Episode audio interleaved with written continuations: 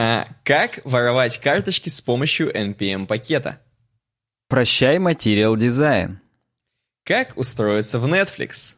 Погнали. Как устроиться в погнали. Короче, мы с вами приветствуемся, ребята.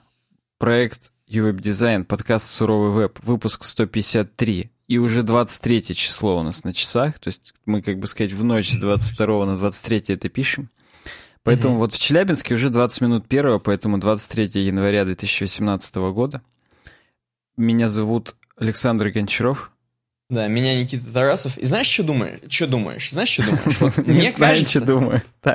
Мне кажется, вот могли ли мы с тобой, вот один разочек-то не записали на прошлой неделе, могли ли мы разучиться уже за это время записывать подкаст? Как ты считаешь? Слушай, я вот каждый раз, я все-таки сдал на права, если вдруг кто-то следит за э, новостями из мира моих водительских удостоверений.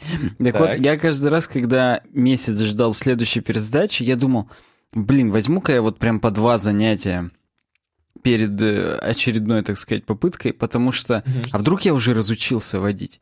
И ни хрена, каждый раз садился и как будто не вставал, так сказать, из-за руля. Но, видимо, месячная, так скажем, пере, перерыв, он не сильно большой, потому что вот жена у меня, она периодически говорит, там, две недели не посидит, вот что-то уже как бы вот не по себе, там, как-то вот за рулем-то непонятно, там, это-то.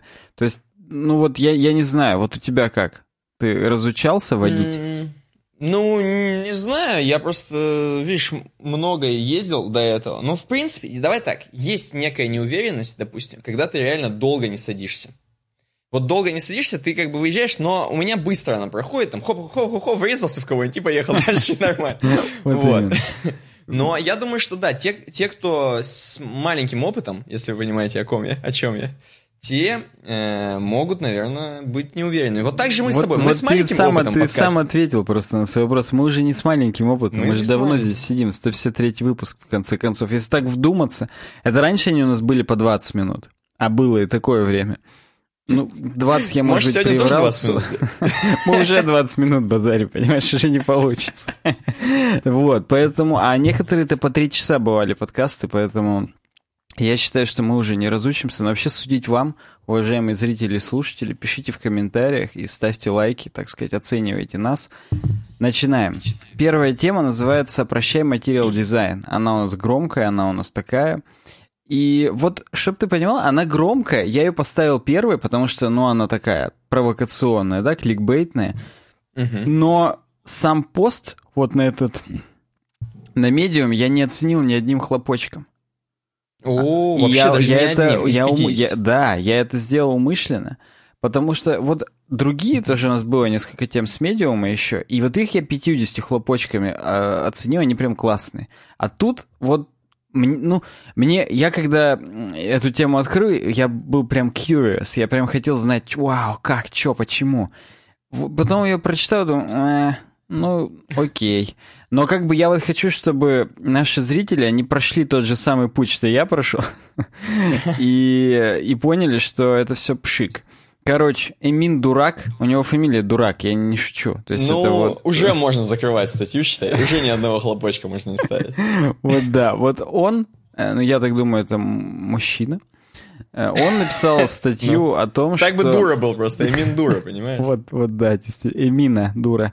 Вот, он написал статью о том, что уже вот подзадолбал Material Design.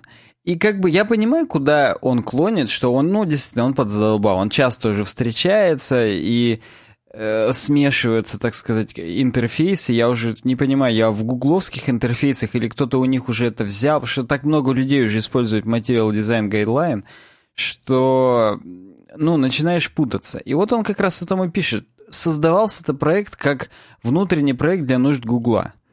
Но уже он, ну, как бы, реально в шороху-то навел, и многие люди его используют уже просто на своих, так скажем, pet-проектах. А я вот недавно узнал такой термин pet-project.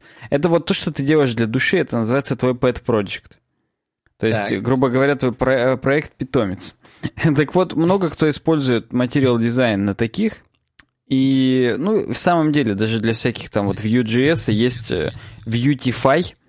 И это как раз вот э, библи... библиотека, которая материал дизайн компоненты адаптирует под Vue.js, чтобы их было очень легко и удобно использовать. Поэтому да, это действительно есть, э, но автор вот считает, что Эмин дурак, что то, что сработало для одной компании, не обязательно должно сработать для всех остальных.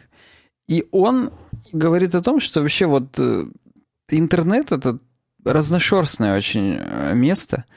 И вот Google, они этот Material UI придумали в основном для мобилок, причем для андроидов. Они это сделали для того, чтобы, ну, в первую очередь, давай с тобой подумаем, а мы с тобой думаем иногда, о, о том, что они это сделали для того, чтобы был какой-то унифицированный язык для разработчиков приложений в Play Market, чтобы не было все разношерстно, как это было во времена там, второго, третьего, четвертого андроидов, а чтобы была некая унификация между этим всем, и все, ну, как бы пользователи, которые пользуются андроидом, они хотя бы э, не каждый раз учились заново, когда в какое-то новое приложение заходят, а как-то по наитию у них что-то получалось. Угу. Так вот, из-за того, что Google так скажем, весомая компания, очень много кто стал использовать э, материал дизайн, и вот здесь пытаются понять, что, ну, сказать, что вот, говорит, что вот такое вот материя, да? Вот, ну, материя можете как угодно называть. По факту это, говорит, бумага. В основном бумага. То есть листы бумаги, которые вы раскладываете друг на друга. И он говорит, а вот какая бумага? Вот бумага же бывает разная. Это вот газета, журнал, там, роман, энциклопедия, книга с иллюстрациями, детская книга. Ну, так скажем, в залупу немного полез, но... но... Я бы сказал, в дизайнерскую. Вот, в дизайнерскую. вот да. Но в синюю такой, да? в синюшного вида. Извините. Э, непонятно, что он прикопался, какой это именно вид бумаги. Ну, то есть он действительно, он говорит, что у, всех этих э, носителей информации, у них разная бумага используется, и э, для них нужен разный стиль. То есть если это детская книга, там есть какие-то действительно объемные вещи, знаешь, вот эти вот книги, ты открываешь разворот, и у тебя там хоп, и теремок на тебя прям 3D-шный. Ну, в смысле, реально, ну, такая аппликация, но не знаю, как правильно сказать. Короче, раскрывается такой объемный теремок бумажный, там, полукартонный. Вот, поэтому э, вот, а в вебе, говорит, еще больше разнообразности. То есть тут у тебя есть банковское приложение, есть какой-то там Netflix условно, есть YouTube, а есть вообще уютный бложик, на котором там вот на всех из них должно быть, должен быть абсолютно разный интерфейс, а вот с приходом материала все попытались это и в вебе унифицировать, только вообще непонятно, почему вокруг вот этого фундамента, что бумага. И вообще, mm-hmm. говорит, вот смотрите, простой пример, типа, ну, он озаглавил этот абзац «Shade Porn», теневая порнуха, в том смысле, что действительно очень много теней, и для любителей теней прям все классно. Они такие заходят и «А, вау, теньки». А какие? То есть, ну, сами по факту теньки не такой имеют э, UX-овый смысл, потому что, ну, говорит, а вы часто вообще раскладываете листочки бумаги друг на друга? То есть даже в реальной жизни, то есть, ну, если бы это было что-то подобное скивоморфизму, можно было бы понять. Но в реальной жизни не, тоже никто не, не раскладывает листочки бумаги друг на друга. Ну, кроме того, что лежит стопка бумаг, но э, когда лежит стопка бумаг, ты все равно оцениваешь только верхнюю из них. Остальные у тебя где-то под стопкой. А здесь именно ты, грубо говоря, вырезанные кусочки бумаг должен раскладывать. Ну, то есть детская аппликация, это, конечно, да, но во всем остальном непонятно какого хрена. Ну, опять же, вот он докопался. Э, по факту я уже привык к материал дизайну, я привык, что он много где он есть, много где используется. Я вот к этим абстракциям, я их уже для себя придумал в голове, что вот здесь они такие. Я их уже достаточно органически воспринимаю. Почему он именно сейчас решил к этому прикопаться, непонятно. На самом деле, все аргументы, которые он здесь приводит в этой статье, они были справедливы и в тот момент, когда этот материал дизайн только появился. Но почему-то вот именно сейчас он решил об этом написать. Ну окей, как бы почему бы и нет. И он вот тут все упирает, что на телефонах это действительно удобно, что там большие кнопки, вот здесь он пишет дальше, что много всяких анимаций. Ну, короче говоря, его обескураживает то количество фидбэка, которое дает материал дизайн. И там-то полосочка перепрыгнула. И еще и сверкнула в том месте, где ты тапнул. И говорит, угу. если это тачскрин, то это действительно, ну, оправдано. Ты пальцем не совсем... Ты из-за пальца иногда даже сам не видишь, куда ты тапнул, потому что тебе палец это же и загораживает. А тут у тебя после того, как ты тапнул, еще какое-то время остается след в том месте, где ты нажал, И тебе это действительно, ну, помогает, и, и ты понимаешь. А вот, ну, этот бегунок желтый, ну, он этот бегунок, он интересный и просто в э, десктопных интерфейсах, чтобы ты понимал, с какого момента, из какого места в какое ты попал. То есть транзишены между переходами, они действительно несут смысл, но вот эта вот гигантская область, которая вот показывает, куда ты кликнул, э, когда ты кликаешь мышкой, у тебя не возникает сомнений, куда ты кликаешь, потому что это достаточно точное устройство ввода. Ну угу. да, я, я не могу как бы с ним поспорить в этом отношении, но, во-первых, это все настраиваемо.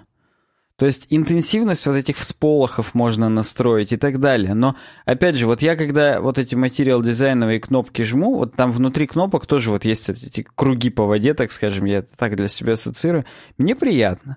То есть я вот понимаю этот... Э, и это взаимодействие, эти круги, не как то, что я именно сюда нажал, а как то, что я хотя бы нажал.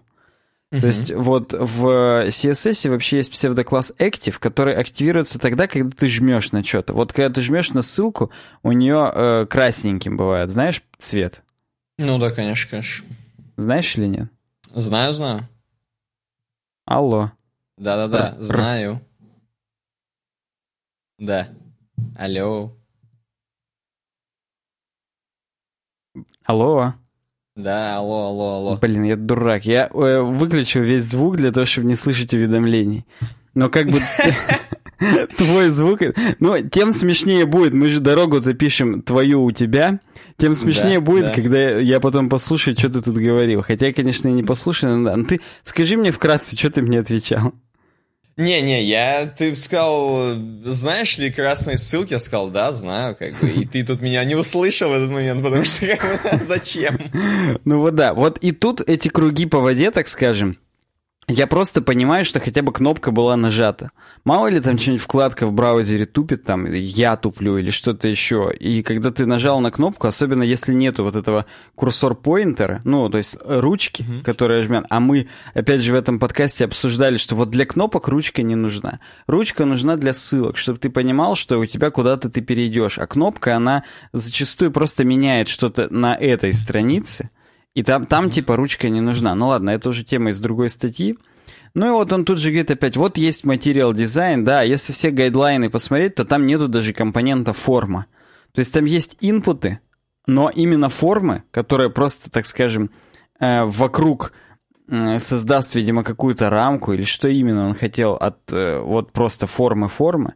Но там есть cards, ну, то есть карточки вот эти, у них можно этот, этот elevation поднять, что это та тенька, которая будет. Вот тебе и, и форма практически. То есть, ну, я не совсем пон- понимаю, что он именно хотел от этого. Потому mm-hmm. что, вот даже я читаю подпись под его скрином, что вот форма самый используемый компонент в вебе, а в материал дизайне нету компонента, который э, показывает форму, deals with it. Есть только инпуты. Почему нету? Ну реально, в кард это все оберни, вот тебе уже и форма. Немного непонятно, но вот э, он говорит о том, что в 21 веке мы, конечно, все хотим консистенции, но вот э, непонятно, зачем настолько все это унифицировать, потому что есть много разных, так скажем, use cases, и использовать один вариант для них всех это типа не true. Вот так считает автор. Uh-huh. А, и я э, тоже микро-ремарку сразу сделаю, потом тебя спрошу. Вот э, есть такое понятие, вот, кстати, у нас одна из тем дальше будет законы UX, э, и там один из законов это то, что вот в мире, кроме твоего приложения, есть еще сотни тысяч приложений, и вот в них почти во всех, скорее всего, вот там какой-то момент реализован одинаково. То есть, если это ошибка, она красным показывается. Вот не mm-hmm. надо пытаться у себя сделать, а вот у меня будет не красное, а фиолетово, потому что это будет конфьюзить людей. К сожалению, ты не можешь выдернуть из их обихода то, что они пользуются еще десяткой, десятком или сотней приложений. И если у тебя будет похоже на те приложения, у тебя будет больше шансов, что твоим тоже будут пользоваться. Вот тут, к сожалению, э, какой-то определенный конформизм, при том факте, что он убирает какую-то индивидуальность и не дает тебе сделать тот experience, который вот должен быть именно у тебя, причем даже вот, ну, с точки зрения UX правильный, ты это обмениваешь на то, что у тебя будет хотя бы узнаваемость сразу с нуля. То есть человек зашел, ага, это кнопка, это здесь меню, я знаю, я видел, как она работает на Google календаре условном, и здесь она будет работать точно так же. Поэтому это, это палка о двух концах. И, наверное, если ты какая-то крупная компания типа Apple, ты можешь действительно насрать на материал дизайн, сделать что-то свое. И, и, и реально, у тебя такой большой юзер-бейс, что ты вполне способен э, выехать на этом. Хотя, наверное, если бы они сделали еще и э, материал дизайн, то количество было бы еще больше. Но это уже так скажем, э, большая экономика. Если бы они так сделали, то у них бы акции упали, а у Гугла бы повысились, и там как бы, ну, да. Вот ты-то что считаешь по поводу вот этого всего? Не, ну ты как бы по матеше все, все правильно сказал, просто Apple, собственно, и сделали Э, свой дизайн. У них, у них же абсолютно, они никак к материал дизайну не Ну да, да, у них тоже есть гайдлайны Я просто хочу сказать, что, во-первых, материал дизайн-то, как я понимаю, до сих пор не особо-то доделан у них. И Google все еще на всех своих сервисах не везде соответствует этим гайдам. Ну да, mm-hmm. мы с тобой как раз пару подкастов назад обсуждали, что Google календарь обновился. Еще там да, пару да, месяцев да. до этого Google карты обновились. Хотя материал дизайн уже два года, как, так скажем, э, внедрен ну, да. в, представлен нам, поэтому... У меня самое главное, смотри, у меня такой вопрос, даже не то, чтобы он как бы по теме, но он немного отвлеченный. Вот именно люди, которые реально дизайнеры, да? Вот, допустим, ты дизайнер и слушаешь почему-то этот подкаст какой, вот, вот именно здесь, на этом моменте. Мне интересно, чтобы вот они написали в комментариях. А, если вот ты там, короче, каждый день дизайнишь там по новому проекту нового приложения, там, причем и под iOS, и под Android. Вряд ли люди только под Android, да, дизайнят. Они же и под то, и под другое. Эм, насколько ты вообще наизусть знаешь, где надо заглавными написать все в андроиде? Где надо сделать такую-то тень? Где надо то-то? Потому что я допускаю, что может так быть, может так статься, Uh-huh. Что, короче, когда ты делаешь дизайн под Android, ты забываешь какие-то элементарные вещи. Разработчики Android знают материал дизайн очень хорошо. Вот просто зная как бы по работе. Ты вот где-нибудь заглавные буквы не сделаешь им, они тебе скажут, чувак, а это вот не по материалу. А знаешь, почему они знают? Потому что они нативные элементы используют у себя в разработке. Ну, конечно, и они просто батон они... кладут, который называется да, батон. Он у них, да, а он их заглавной буквой, а ты им в дизайне нарисовал просто какой-то бред, короче, не по, не по материалу. Все, сразу видно, короче, сразу бросает. Вот мне интересно, насколько вот люди, которые реально дизайнеры, насколько вот они учитывают это, насколько помнят наизусть, вот как только ты делаешь, или они каждый раз сверяются, вот каждый раз открывают материал дизайна, идут, смотрят, а как там кнопки, оттуда копируют, вот мне вот это интересно. Мне кажется, топовые дизайнеры хорошие, они просто, ну, помнят это на память действительно. Может, что-то подгугливают, если сомневаются. Это как вот там, я не знаю, с э, нативными функциями JavaScript. Ты вроде как бы помнишь, как вывести сегодняшний день. Но если вдруг mm-hmm. ты чуть-чуть тупанул, ты подгуглил, и как бы да, когда ты чуть-чуть тупишь, ты знаешь, что ты чуть-чуть тупишь, ты смотришь, и что-то не то. То есть это, это, наверное, и отличает опытного дизайнера от неопытного. А что касается того, что дизайнят не только под одно, мне кажется, там, где э, действительно приложение под несколько платформ, скорее всего, там уже не один дизайнер трудится. И мне кажется, там есть какое-то разделение труда. Типа вот э, Вася делает под Android, а Петя под iOS. Ну, это сложнее тогда, понимаешь? Тогда консистенции будет сложнее. Когда два разных человека делают еще и iOS один, а второй Android, это им надо друг друга учитывать, смотреть, копировать, чтобы одинаково было. Это, ну, короче, хрен его знает, как у кого устроено. Может быть, так и есть. Может быть, знаешь, есть сиамские близнецы. Один Android, один iOS. Ну да, и я думаю, что им все равно достаточно тяжело э, друг конечно, с другом. Конечно. Поэтому, ну вот, я тоже, я с удовольствием почитаю, что нам ответят в комментариях по этому поводу. Вот э, сколько бы ты хлопочков из 50 поставил этой статье? Ну, Ну, согласен, здесь хлопочки как бы не, не, не они то, чтобы не неуместны. Они неуместны, действительно. Ну, ну, ну, написал и написал, ну охренеть теперь. Ну, не понравился ну, да. тебе Material Design. Знаешь, такое ощущение, что его обидели чем-то Material Design. Ему э, написали, что он лох на стене в стиле материал дизайна, и его теперь это бесит просто. Вот. Ты имеешь в виду, у него это, у него жену чувак увел, который в материал дизайне? Вот, да, да, материальный дизайнер, э, Material Design дизайнер, который вот только под Android знает, под iOS не делает делает. Вот такой у него жену увел, скорее всего, по Эйнштейну. Или по кому-то. Хотя такой вряд ли мужа. Ну ладно, все.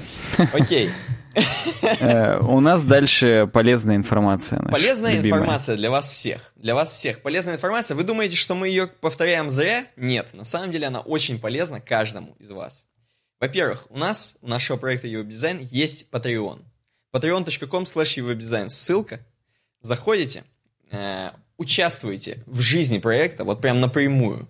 Когда будете нашим патроном, это напрямую участие в нашем проекте. Абсолютно. Абсолютно. Практически как будто вы с нами сидите в подкасте. Только просто э, материальную помощь оказываете, а мы, соответственно, записываем подкасты. Да, здесь есть большое количество разных наград, и они не иллюзорные. То есть я каждый месяц прям мы с Алиной отправляем стикеры счастливчикам, угу. потому что если вы донатите 5 долларов и больше, то а, первая разовая награда, первый месяц, когда вы его, когда вы эти деньги вносите, вам прилетает два стикера бесплатно. И UWeb Design, и VD Games. Просто mind-blowing. И вообще, вот Patreon — это самый прикольный способ нас поддержать. То есть он э, такой с метафорой. Понятно, что можно напрямую там на Сбербанк денег кинуть, что называется, но на Patreon прикольнее. Несмотря на то, что там есть какие-то комиссии и на ввод, и на вывод, так скажем. Вот. Но э, оно хотя бы подогревает интерес. То есть вы видите, сколько уже человек занесло, сколько поскольку. И это, это, это такая игра, э, ради которой вот мы посчитали целесообразным оставлять какую-то микрокомиссию, просто потому что это прикольно. Поэтому, если вы хотите быть прикольным зайкой, то можете нам занести на Патреоне. Мы поблагодарим. А все, кто свыше 10 заносит, их мы в список даже записываем. Поэтому... Да, да. Кроме этого, кроме этого, у нас есть сайт uwdesign.ru, На, на нем можете зарегистрироваться, оставлять темы к следующему подкасту, которые мы, скорее всего, рассмотрим, если они будут интересны. Наверняка все, кто оставляет темы, они думают, так, так, так, так вот сейчас, вот сейчас, вот сейчас рассмотрим, вот сейчас, вот сейчас. А вы смотрите, чтобы была интересная тема. И тогда она попадет в подкаст. Вот сегодня очень много вашего. Я бы сказал, просто неимоверно много вашего, что навалили. Вот, поэтому... Да, да, вообще почти всегда 60% примерно темы слушателей. Я уже один раз говорил, еще раз повторю для новичков, что даже бывает так, что я какую-то тему выбрал, а ее слушатели предложили, и я так и остался неизвестным героем, что нашел эту тему в том числе. Я просто говорю, вот нам предложили там вот те-то, те-то, и, и все. Поэтому... То есть ты жертвуешь собой практически? Я своими... полный, полный сакрифайс приношу, да, потому что наши подписчики прежде всего. Наши подписчики Uber Alice. Да, да, да, да. Э, кроме этого, у нас есть традиционная система. Если вот кто был на Патреоне, они не традиционной системой, скажем так, донатят нам, а есть традиционная система uwdesign.ru slash donate. Абсолютно. Чистейшие бабки, знаешь, как будто вы Трамп такой, и типа я только, короче, только про это, мне не надо никакие игры на Патреоне, только деньги, uwdesign.ru slash donate. Да, Кидаете, короче, есть... делаете UWeb Design great again, Есть Яндекс Деньги, есть WebMoney, VMR, есть биткоин кошелек и есть PayPal.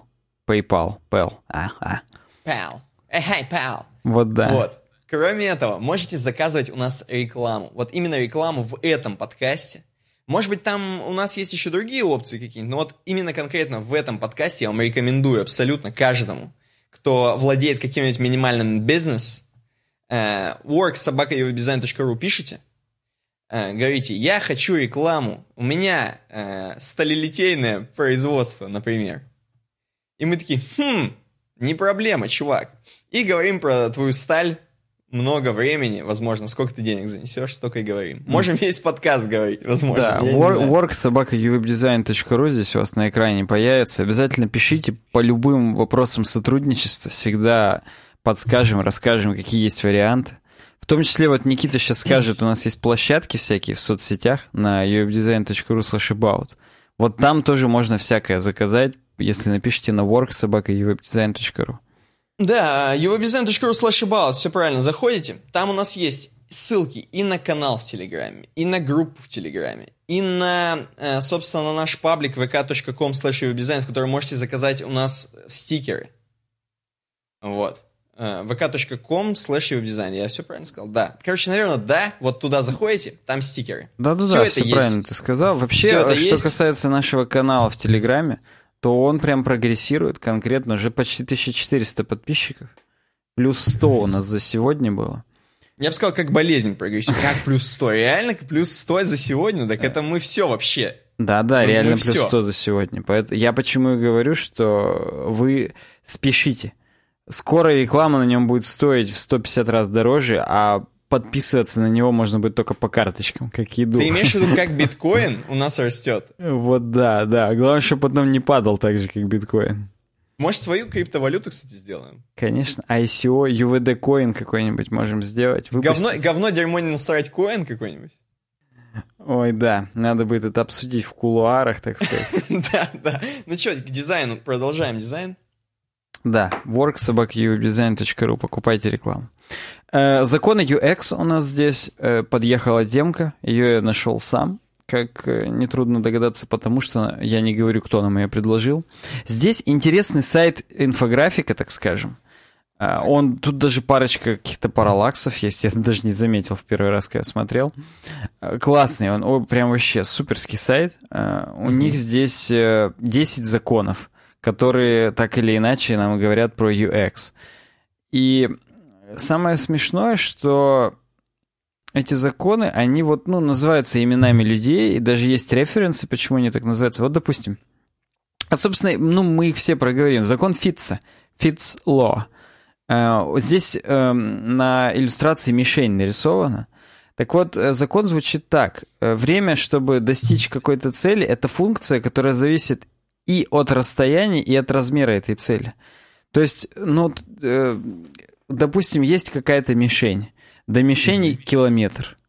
Но если эта мишень размером с 20-этажный дом, то тебе все равно в нее попасть легче, чем если она будет размером с яблоко. Поэтому, ну, да. вот. Э, это говорит нам о том, что если вы какую-то кнопку э, располагаете дальше других, дальше от других, так сказать, все остальные, сделайте ее побольше чтобы, когда ты переводишь курсор и примерно останавливался где-то в районе этой кнопки, она была больше, и ты быстрее в нее попал. То есть, если ты переводишь пользователя условно в... У тебя, допустим, э, bad practice сейчас. Сейчас э, вредные советы от э, сурового веба. Ты уже практически... У тебя, допустим... Вот делайте вы модальное окно всплывающее, которое заставляет оформить подписку на вашу рассылку дебильную вы еще бесплатную книгу там даете и так далее. Вот, да? Ну, все, все же, наверное, это знают. И вы делаете крестик, чтобы закрыть это модельное окно маленьким таким, далеко, в другом углу вообще, которым только можно, маленький. Вы делаете, чтобы никто на него не попал, не нажал, и весь просто сам на себя наблевал, а с вашего сайта уже ушел. Так вот, не надо так делать. Будьте честным, сделайте гигантский крест рядом с этим всем, кто захочет, подпишется, а кто не захочет, хотя бы по-быстрому вашу модалку закроет и не подумает, что вы кусок говна. Вот такие дела. Кстати, здесь на каждый из законов можно прям PDF-очку скачать. А она действительно хорошего качества. Можно прям mm-hmm. распечатать себе э, в коворкинг повесить рядом wow. со своим местом. Э, и здесь у каждого закона есть референс, что вот в 1954 году психолог Пол Фитц, в честь которого назван этот закон, а, вот он рассматривал человеческую моторную систему, опорно-двигательную, так сказать, и ему это показалось, что время, которое, которое требуется для того, чтобы подойти к цели, двигаться к цели, зависит и от дистанции, но также еще и прямо пропорционально Получается, нет, обратно пропорционально размеру этой цели. Чем меньше цель, тем больше времени тебе нужно затратить. Но я не буду читать референсы ко всем законам. Почитайте, если вам будет интересно. Посмотрим дальше. Закон Хиггса, это номер два. Время, которое требуется для принятия решения, увеличивается с количеством и сложностью вариантов. Казалось бы, достаточно очевидно, но тем не менее, э, оно очевидно ну, в реальной жизни. То есть, когда ты, тебе говорят, выбирая булочку в буфете, и у тебя 15 булочек, и еще и непонятно, а некоторые из них сладкие, некоторые не сладкие, некоторые из слоеного теста, некоторые из печеного, ты стоишь, и у тебя голова кругом. А если у тебя две булочки, причем mm-hmm. обе из печеного теста, тебе крайне легко из них выбрать. То есть это понятно. Но э, важно не забывать об этом в конструировании веб-форм, например. То есть когда ты пытаешься использовать или выудить какую-то информацию, нужно максимально это завуалировать и предоставить ему много мелких выборов, чем э, один, один сложный. Потому что на этом Боль, сложном... Болевой. Болевой. Э, потому что на этом сложном он стопудово отвалится. А пять маленьких выборов, пять мелких э, ответов на вопрос «да», «нет» будет значительно проще. Поэтому помните про закон... Э, закон... Закон... О, закон Хиггса. Следующий, третий, закон Джейкоба. Э, пользователи проводят большинство количества, вот, кстати, то, о чем я уже говорил, их времени на других сайтах. Вот не на вашем, а на других. А это означает, что пользователям было бы удобнее, если бы ваш сайт выглядел и работал так же, как другие. Потому что другие-то они уже знают. Ну вот это то, о чем я говорил. То есть э, ваша, конечно, индивидуальность и индивидуальность вашего проекта это хорошо, но вот эта вот преемственность общевебовая, ее, конечно, нельзя э, отменять и нужно учитывать. Следующий закон, закон pregnancy. Практически... Это как будто он pregnancy? Вот да, да, но вот pregnant почему-то. Э, Причем нету тут фами... чувака по фамилии Pregnant, есть Макс Вертхаймер. Но вот, видимо, да, не знаю, как pregnant переводится. Возможно, беременность по-немецки. Я не готов тебе ответить, но я сейчас, во-первых, в Google Translate зайду, в который, кстати, все еще не материал если уж говорить о, о чем-то. Э, краткость, крат, краткость, меткость, это с э, немецкого. Закон краткости, значит. Ну и в, и в самом деле закон звучит так. Люди э, разби- упрощают и рассматривают какие-то сложные изображения в простых формах, потому что интерпретация этих простых форм тратит, ну, тратит значительно меньшее количество усилий. То есть вот есть условный какой-то вот такой сложный шестиугольник с кучей треугольничков внутри. А мы его очень быстро декомпозируем просто до шестиугольника, а шестиугольник и вовсе до окружности. Примерно угу. так. И только так, ну вот именно в таком э, этапе происходит наше восприятие этой фигуры. Поэтому, э, а я, кстати, даже не знаю, если честно, что следует-то вот из этого закона. Что лучше избегать сложных форм, потому что просто Потому простые может, проще может воспринимаются. Pregnancy. Может быть, да, неожиданная pregnancy. Закон близости. Э, гласит он о том, что если вдруг вы до кого-то домогаетесь, то вас засудят, да? Вот по Харви Вайнштейну. Но нет, о, о том, ну, что... Актуально. Так еще бы, на злобу дня закон-то. Хотя еще... Хотя здесь нет конкретной даты. Это, мне кажется, еще Архимед такой закон придумал, что если несколько объектов стоят рядом... В смысле, он сам домогался до Диогена в бочке Стопудово, да. И до Сократа. А, а если два... Ну, если какие-то несколько объектов стоит э, рядом, то они уже подсознательно группируются.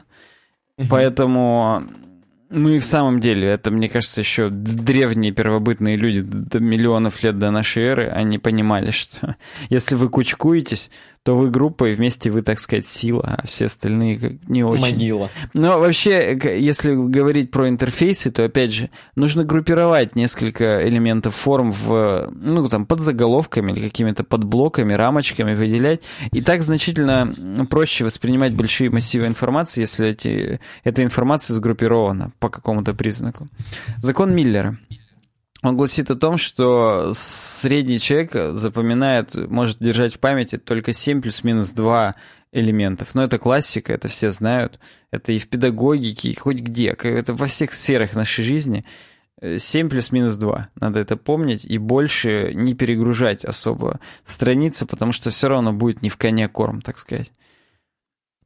Угу. Закон Паркинсона. Э, не О. Ну, я думаю, это не того, которого ты потрясывала, а вот все-таки другое.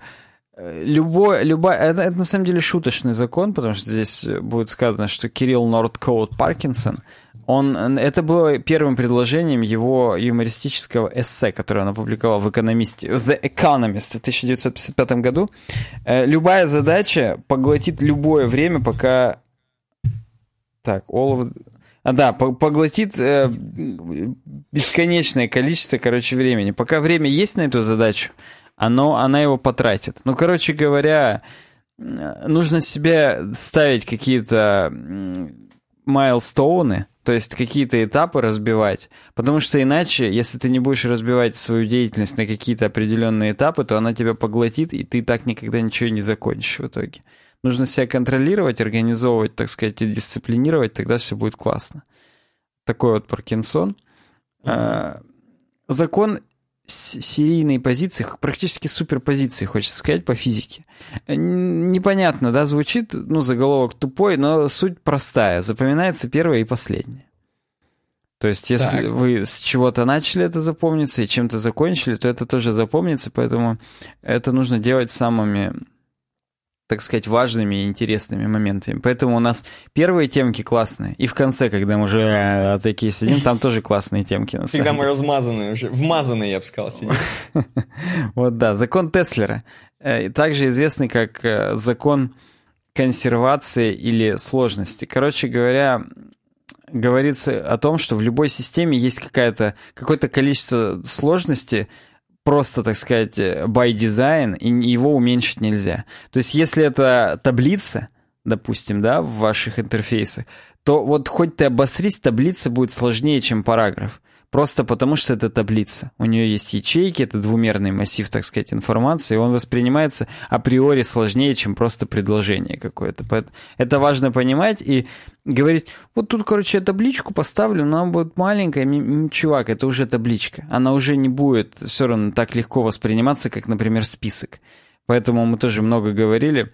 Э, Еще на заре нашего подкаста 100 выпусков назад, что если вы делаете какую-то адаптивную таблицу, то э, уместно будет, э, во-первых, половину информации вообще нахрен убрать на телефоне, а ту, которая осталась, представить в виде списка, потому что списки по умолчанию воспринимаются значительно проще, чем таблицы.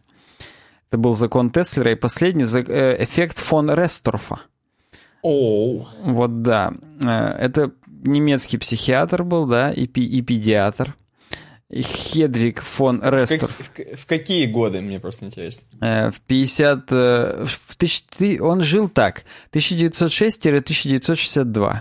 Кстати, я просто хотел бы... Да, мне это, просто интересно, это дама можно еще, было бы его разместить в игре Вольфенштейн? Это женщина, так что можно. Тем более Потому что все антагонисты в Вольфенштейне, как мы знаем, практически женщины, да.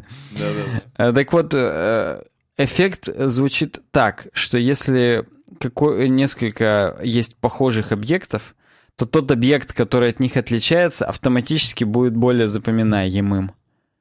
Ну, слушай, это вот как раз тогда и искали объекты, которые отличаются от всех остальных. Сначала их запоминали, а потом вообще забвению придавали. Поэтому, как бы, да, это, этап выбрали правильный, она, наверное, на этом эффекте очень сильно поднялась.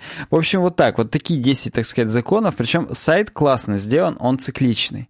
Вот я на, 9, на 10 сейчас нахожусь на эффекте фон Ресторф, а внизу у меня дальше опять следующий закон Фитца, то есть тот, который был первый очень здорово сделано. Мне прям понравилось, что здесь есть эта цикличность и вообще все плавно. И, блин, автор, авторам сайта респект. Респект и уважуха, я бы даже сказал. Уважуха, согласен, согласен. Так, э, следующее, ну ты что скажешь, Никит? Хотя мы, я скажу, мы по ходу мне просто понравилось, мне просто понравилось э, про pregnancy. Очень хороший четвертый про декомпозицию. Прикольно, прикольно, нормально. Мне еще понравились сами по себе иллюстрации классные. Вот э, именно вот эти вот... Они такие, знаешь, как будто мы э, смотрим на обложку учебника по геометрии за пятый класс. Ну да, они вроде бы, опять же, вроде о сложных вещах говорят, а они такие простые из-за того, что они за простыми формами представлены, что как mm-hmm. бы я даже и, и нормально, и прикольно, почему бы и нет. Да, да. Короче, м- что, идем, получается, дальше. У нас еще, у нас еще, да, Две темы, по-моему, да? А нет. Нет. Лол, у нас еще три темы. Короче, Дизайн. моя одна вроде бы, а дальше уже там ты что хочешь делай. Ни не, хрена не нет, нет, да. тебя, и градиент, и про формы, да. Просто про формы да. она не очень большая. Ну ладно, неважно. Короче, ну, про градиент классная тема. Я только сейчас вспомню, что она реально крутая. Ее надо было тоже в громкие выносить. Так мы же можем, мы, нам никогда не поздно это как бы сделать обложкой даже, там, я не ну, знаю. Ну, оно, на, оно на обложку, понимаешь, вот не тянет, но вот сказать в начале про эту тему можно было бы. Секрет идеального градиента. Ну, опять же, здесь не идеального, а крутого. Но надо было прям вот назвать секрет идеального градиента. 50 хлопочков получила эта статья от меня. А, Анна Грен пишет нам на UX Planet. Я напоминаю, что UX Planet это теперь бабичевская инстанция.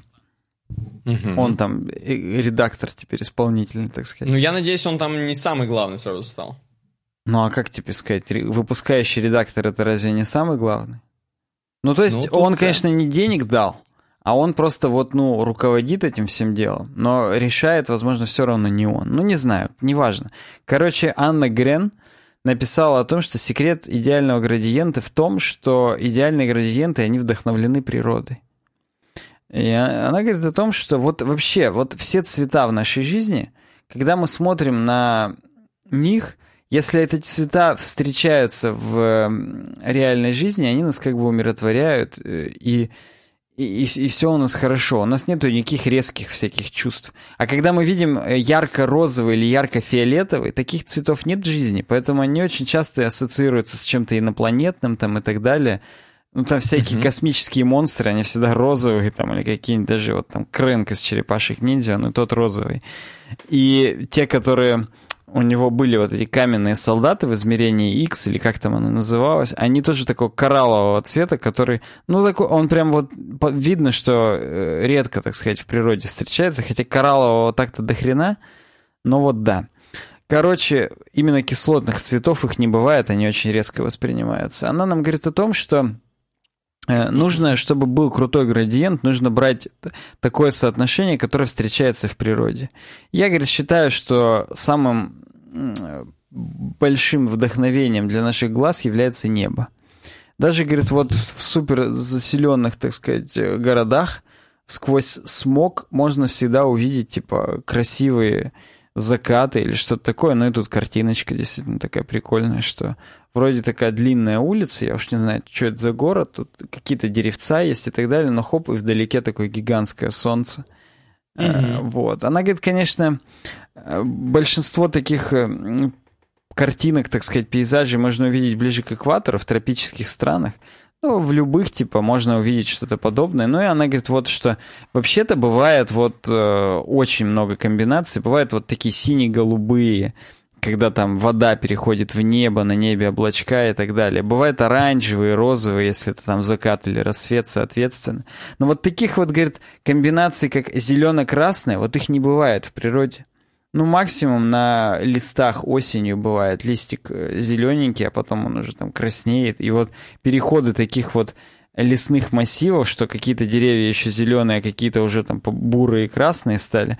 Оно может, конечно, и есть, да, но оно все равно крайне редкое, оно все равно достаточно контрастно выглядит, и даже вот когда мы осенью идем по осеннему лесу лиственному, когда вот хоп, одно дерево красное, но бросается реально в глаза, нас раздражает. Ну, ну, я не имею в виду раздражает так, что ты подошел на него орать начал, но в любом, хотя это, это было бы, конечно, прям вот фриково. Ну не, просто что оно не умиротворяет уж точно. Поэтому суперконтрастные варианты, они, их не бывает. Оранжево-синий, зелено-красный, красно-голубой даже, это прям вот э, режет глаза. Но здесь есть do и don't — и вдуют голубенький, оранжевый, такой розовый, вот эти градиенты из, из реальных небес, так скажем, которые можно встретить там днем на закате и на рассвете, они действительно очень приятно выглядят. Хотя вот эта зелененькая под ними, которая то, что ду, вот она уже бесит. Она нас настолько уже приучила за, вот за эти две картинки к хорошим градиентам, что меня уже даже зеленая полоска бесить начала. Ну и дальше да. она действительно здесь приводит очень много красочных всяких закатов, рассветов. Я вот даже мне не верится, что вот самый левый вот этот вот фиолетовый, что такое бывает. Ну да, кстати. Вот, ну, она здесь именно пишет, что в тропических странах, я вот вроде как раз недавно из Таиланда, ну вот уж такого, вот прям вот такого фиолетового ничего там не видал. Видимо, надо прям куда-то... Понимаешь, это скорее всего, она имеет в виду, когда ты перед э, вечеринкой наркотиков объешься. А, вот, тогда... судя по всему, тогда... да, тут фильтры уже, так сказать, ЛСДшный фильтр и, и так далее накладываются. Но, тем не менее, да, сами градиенты, которые она из, извлекает, так скажем, из этих картинок, они действительно классные, они приятные. И даже вот дальше она уже показывает, где совсем не тропические страны, какие-то вот прям прям зимние. Ну, там есть, конечно, Иисус вот с Рио-де-Жанейро по центру.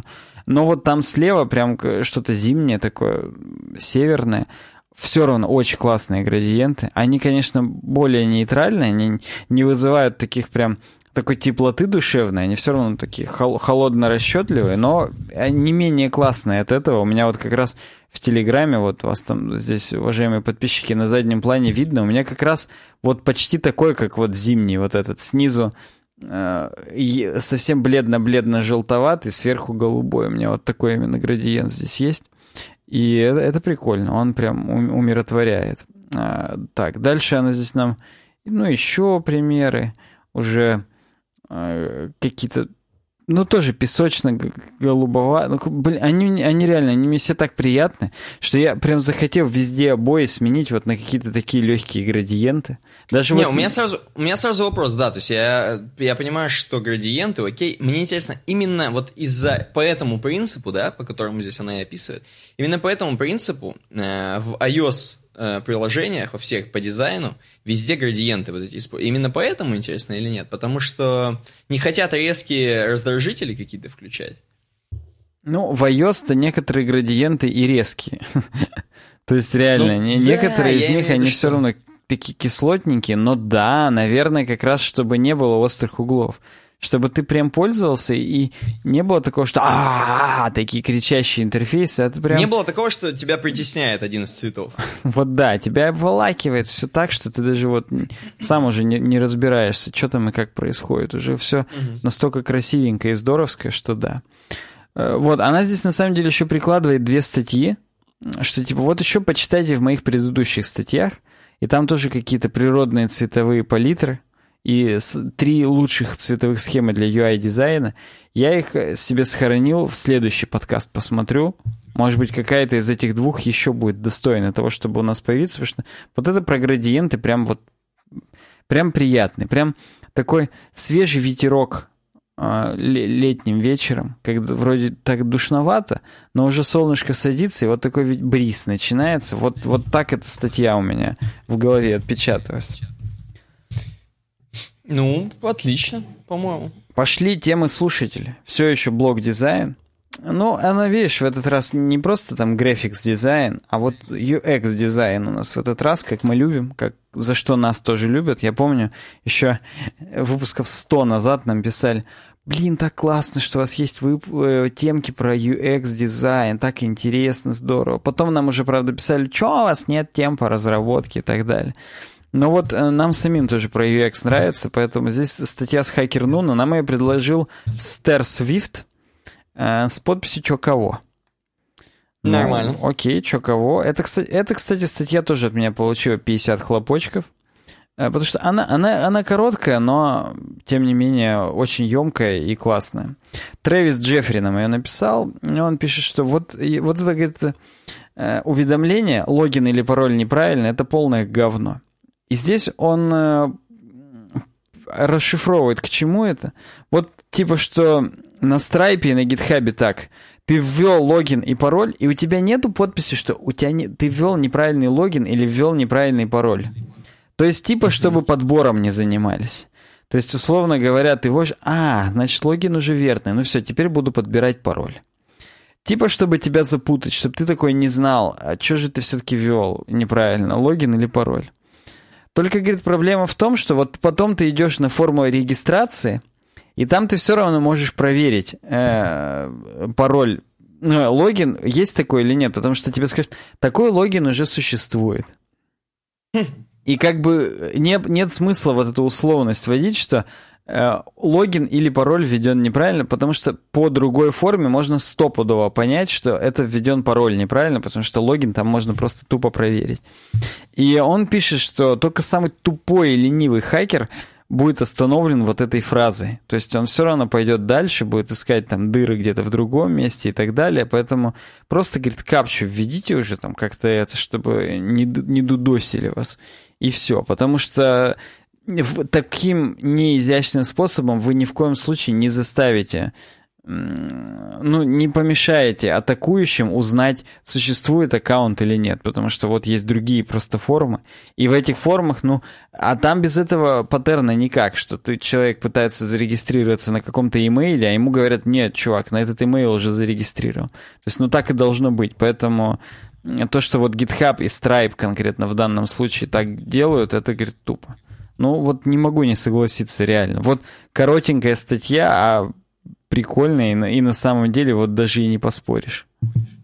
Такие дела. Да, да, согласен, согласен. Ну, хакер, хакернунычи, как бы, крутые пацаны.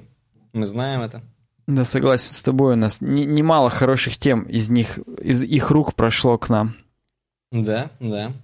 Э, идем дальше. Спасибо за статью, которую нам предложили. Это, между прочим, я хотел просто сказать, что это Стэр Свифт. Возможно, это какой-то фанат Тейлор Свифт. Я не знаю. Mm-hmm. Может, вот, фанат Свифта, языка программирования? Не, это, это вряд ли. В нашем-то, в нашем-то подкасте, скорее ну, всего, фанат Тейлор Свифт. Согласен, да. Последняя тема в дизайне от Нейрона Инсомниуса. А, оповещение населения о ракетном ударе из-за проблемы UI и UX. И тут, э, знаешь, это скорее уже юмор. Это, вот, знаешь, у нас как в старых каких-нибудь э, журналах про IT, в конце mm-hmm. анекдоты, юмор. Так, вот да. у нас в конце дизайна юмор. Значит, оповещение населения о ракетном ударе из-за проблемы UX состоялось когда? Недавно, совсем, в Гавайях, в эти выходные, 17 э, января статья, ну, соответственно, вот совсем-совсем вот недавно, в выходные в Гавайях пришел пуш. Реально, пуш пришел. Угу по GSM протоколу экстренного оповещения, типа что, знаешь о чем? О mm-hmm. том, что баллистические, ballistic missile threat inbound to Hawaii. Seek immediate shelter. This is not a drill. Понимаешь? Mm-hmm. Понимаешь? This is not a drill. И, значит, получается, что э, ракеты должны упасть прямо на Гавайи, хотя кому они нахрен нужны, казалось бы. Ну, а да. Это, я думаю, последнее место, куда вообще упадут ракеты, если они будут падать. Э, но тем не менее, значит, Гавайи. И представляешь, это же пришло не обычным пушом. Это же пришло таким emergency alerts. Uh-huh. А это специальные алерты, которые, знаешь, здесь есть видео с этим звуком. Очень противный звук, мерзкий. Просто не обычный пуш, тудун, а именно вот такой, ну короче. сейчас я включу. Это страшно, честно тебе признаюсь. Худший звук. Так, сейчас. Я тут давай, что-то, давай. что-то там как-то долго очень. Вот. О, да. Да, это худший звук. И вот именно с таким звуком пришло, что на вас падают ракеты на Гавайи, да? Оказалось, значит, что? Почему так пришло? Э, я не знаю, на самом деле, вот нам показывают это как на iOS. Возможно, у гавайцев вообще нет андроидов. Но, тем не менее, вот так на iOS. Угу. И, значит, э, оказывается, что? Оказывается, очень все просто было. У них настолько все плохо с этими вот пуш-рассылкой, uh-huh. пацанов, которые занимаются вот именно пуш-рассылкой, э, emergency пуш-рассылкой, скажем так, uh-huh. что у них просто, знаешь, э, столбиком, вот здесь есть скриншот, столбиком несколько ссылок э, типа, короче, нажимаешь на ссылочку, и пуш сразу летит, без всего, без всякого там, а хотите ли вы, а уверены ли вы, что вы хотите пушнуть там кучу населения на Гавайях, короче. Нет, просто нажал, промахнулся, похрен, миссайл летит, короче. Хорошо, что сами ракеты не запускаются, понимаешь, с помощью этого. То есть сразу пуш, и ракеты полетели, как бы. Я надеюсь, что у, в Северной Корее не такие ссылки у них на все, как бы. Вот. Да уж.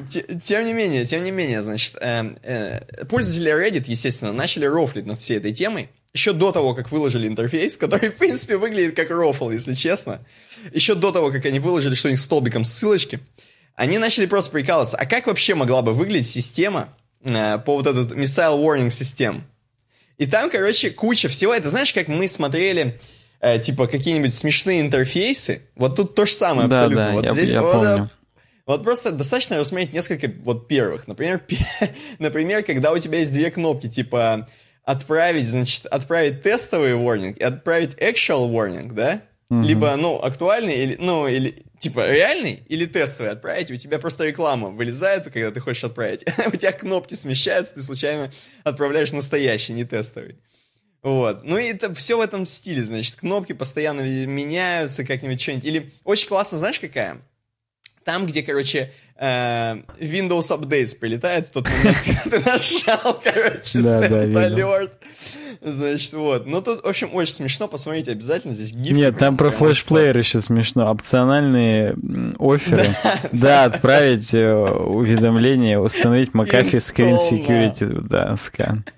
Ой, ну, в общем, короче, это смешно. Но на самом деле это странно. И это, знаешь как тебе сказать, то есть э, вот э, просто я, опять же, по, по работе сталкиваюсь с тем, что вот пуш-уведомления, вообще рассылка пуш-уведомлений, это не самая простая хреновина.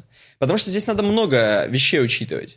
То есть сервис, который будет пуши слать, короче, как ты настроишь сертификат. Там смешно было, там есть место, извини, что тебя перебиваю. Там э, две ссылки, и они эм, сдвинуты так, что ты пытаешься нажать на тест Missile Warning Alert, а это вторая ссылка только Missile, и там первая типа съехала на синем таком фоне, короче говоря, но это прям посмотреть надо.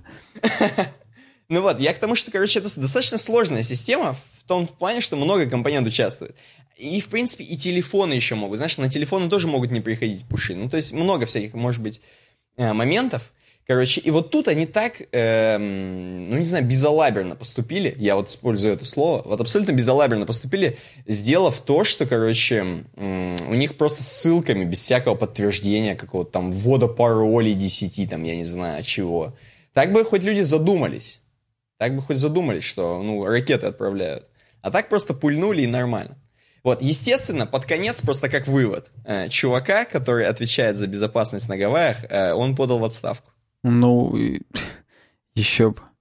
Точнее, начальник службы оповещения населения. Я не знаю, какой начальник службы оповещения населения Гавайев, это чувак в трусах просто выходит каждый день, короче, на серфе кататься. Вот, а он по совместительству еще и мэр, например, Гавайев, я не знаю. То есть, как бы... В общем, окей, ладно эм, дизайн, в принципе, закончился. Идем к светским новостям. Давайте их Нет, там, там некоторые да. реально очень смешные. Некоторые, некоторые реально можно посмотрите, в голосину. Да, да, да. да, то есть пацаны прям постарались. Прям реально постарались. Светские новости. Погнали. Много интересного. Я понимаю, что не можешь. крутая, где чувак играет в сапера на фоне таких ссылок, и он случайно вместо бомбы, вместо сапера жмет на отправить уведомление. Ну там достаточно до бредового. Нет, да, да, там реально бред. Там до бредового, прям реально. Так, вот. светские да. новости пролетаем. Светские новости. Первое, это, короче, про кино. Немножко о кино, у нас должно быть про кино. Хотя это как бы и про кино, и про нашу тему. Райан Джонсон, это, между прочим, режиссер последних э, «Звездных войн», то есть последних джедаев, писал сценарий на макбуке, который никогда не подключался к интернету. Первая тема в разделе светских новостей. Э, никогда, значит. Во-первых, это полная новость пиара MacBook Air. Значит, он такой говорит, я, Райан Джонсон говорит, я, говорит, купил себе, Mac... не купил, взял, окей, неважно. У меня MacBook Air, значит, писал я на нем сценарий, не отрезанный от интернета, абсолютно от остального мира, не выходил, не гуглил с него ничего. Значит, полностью э, открыл, наверное, какой интересный он текстовый редактор мог использовать на MacBook Air? Какой там э, дефолтный? Ну, текст edit дефолтный, но есть еще наверное, Pages, удобно, который да? вот не дефолтный. Да, я не знаю, в какой сценарий. Использовал ли он Mark... Наверняка такие люди Markdown используют, когда пишут сценарий, я очень надеюсь на это. Хотя, судя по фильму, опять же, судя по фильму, по-моему, ни маркдауна, ничего не было. Он просто без заголовков хреначил. Тут мы будем хреначить, короче, за эти, короче, тут все. Вот. Э, значит, он говорит, что все, MacBook Air не подключены. Это одна из мер обеспечения информационной безопасности, чтобы никто никогда не спер сценарий, не утек. И действительно, по-моему, не было никаких утечек, что там то, э, этот, значит, сын того, это, значит, внук того. Ничего ну, я согласен, я, я тоже не припомню каких-то утечек, но по да. факту, конечно, это все... Там хоть утекай, хоть не утекай, достаточно Согласен. очевидно было. Почти согласен, все твисты, согласен. кроме вот, ну, там, последнего, когда э, Люк оказался там не настоящим, например. Ну да, да, тем более, что на самом деле я причем э, это угадал, потому что он там с другими немножко волосами и другим лицом, то есть я видел, что он не настоящий, я прям сидел, видел, что что-то не, не то. а вдруг он просто типа летел, там, mm. пока летел, там перепричислил. Да, ну, короче, в общем, ну, MacBook Air, не подключенный к интернету, Угу. самое главное, что э, продюсер-то боялся, что Райан Джонсон, как обычно, как все э, чуваки из Apple, ну он не из Apple как бы, но как, в, как история с Apple, а, забудет в баре где-нибудь свой MacBook, и моментально его сценарий течет в сеть, а это все, это провал, это новый сценарий писать, это, я не знаю, увольнять Райана Джонсона вместе с чуваком, который оповещение разослал в Гавайях, короче. Райан. Джонсон тоже в шортах к этому макбуку в трусах в одних выходил, как бы, и нормально ему было. Да, вот, тут есть еще такой, знаешь, момент рекламы, как будто это реально все вот реклама, потому что здесь э, есть э, то, что Райан Джонс сам говорит, что он э, в этот момент находился в часах Omega Speedmaster Pro, пока работал над фильмом. И в том числе использовал э, 35-миллиметровую камеру э, Leica M6 из 80-х, такую старенькую, старенькую камеру.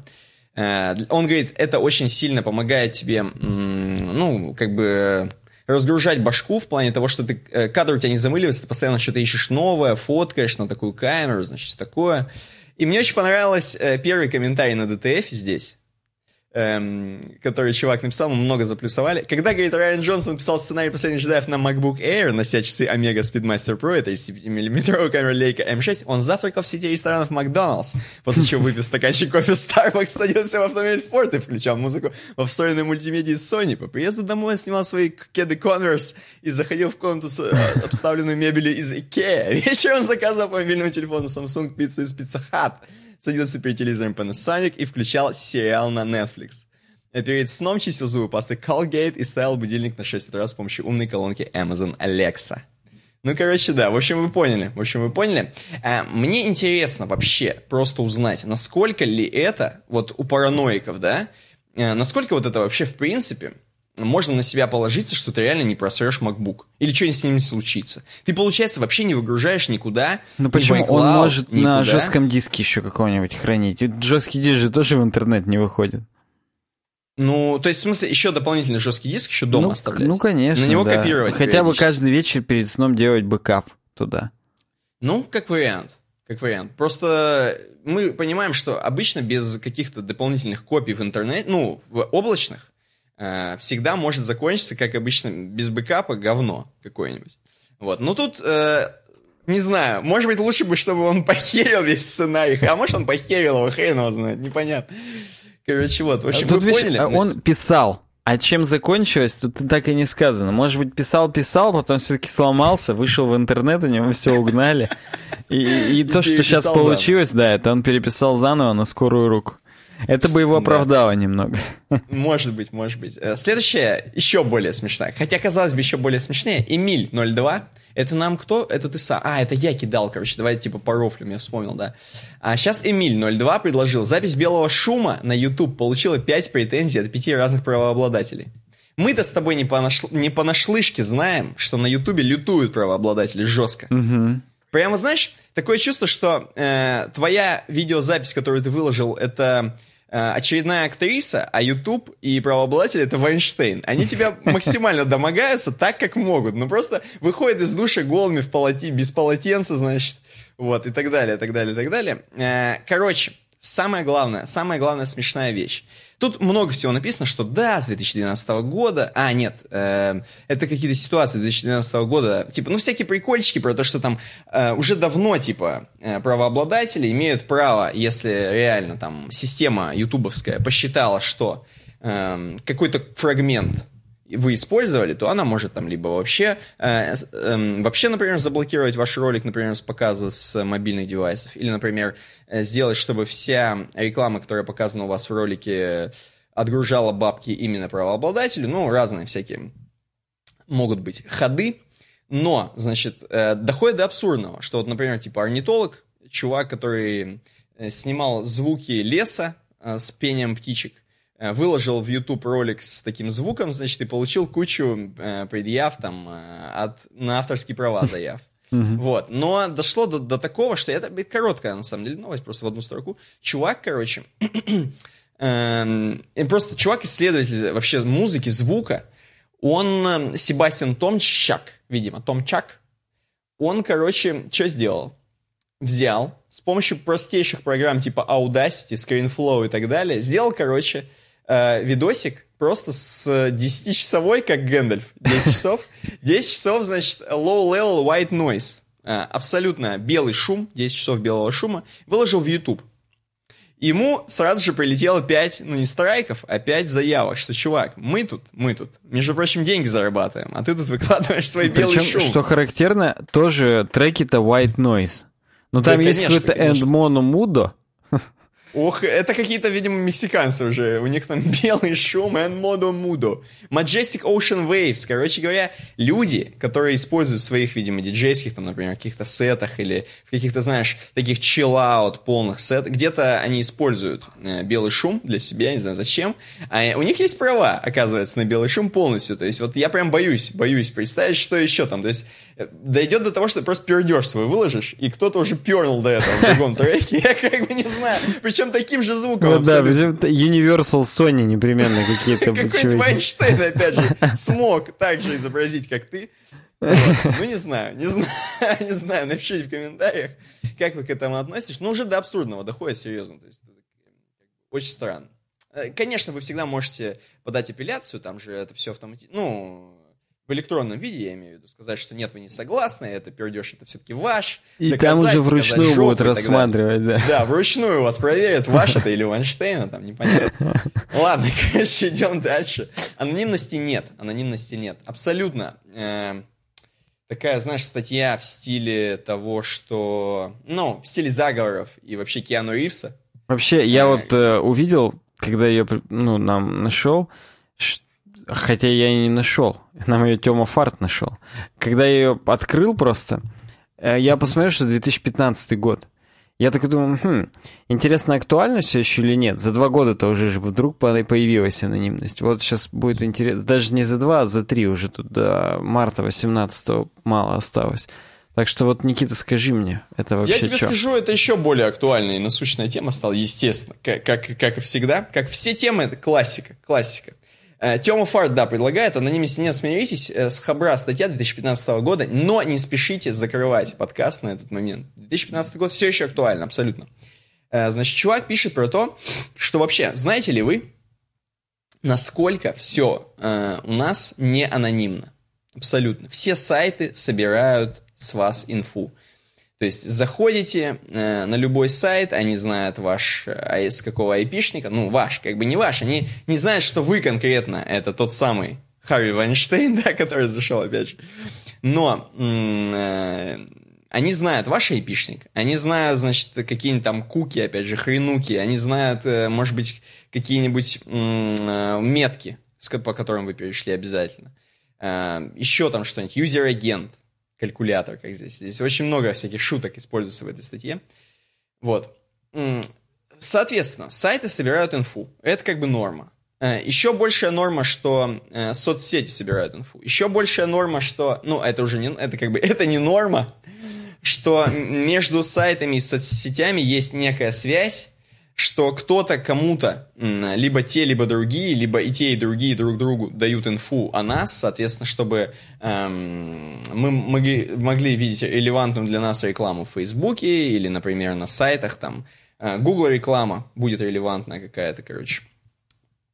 Соответственно, все друг с другом еще и обмениваются нашей инфой, то есть мы полностью выгружаем себя и информацию о себе, Э, в интернет так, что э, в интернете уже сайты знают о нас больше, чем как бы мы сами о себе. Соответственно, здесь вот к этому автор ведет, что все куча метрик, аналитик, Google аналитика, Яндекс э, метрика, все это собирает о нас инфу на каждом сайте, постоянно встроено, и каждый сайт является, по сути, шпионом за нами.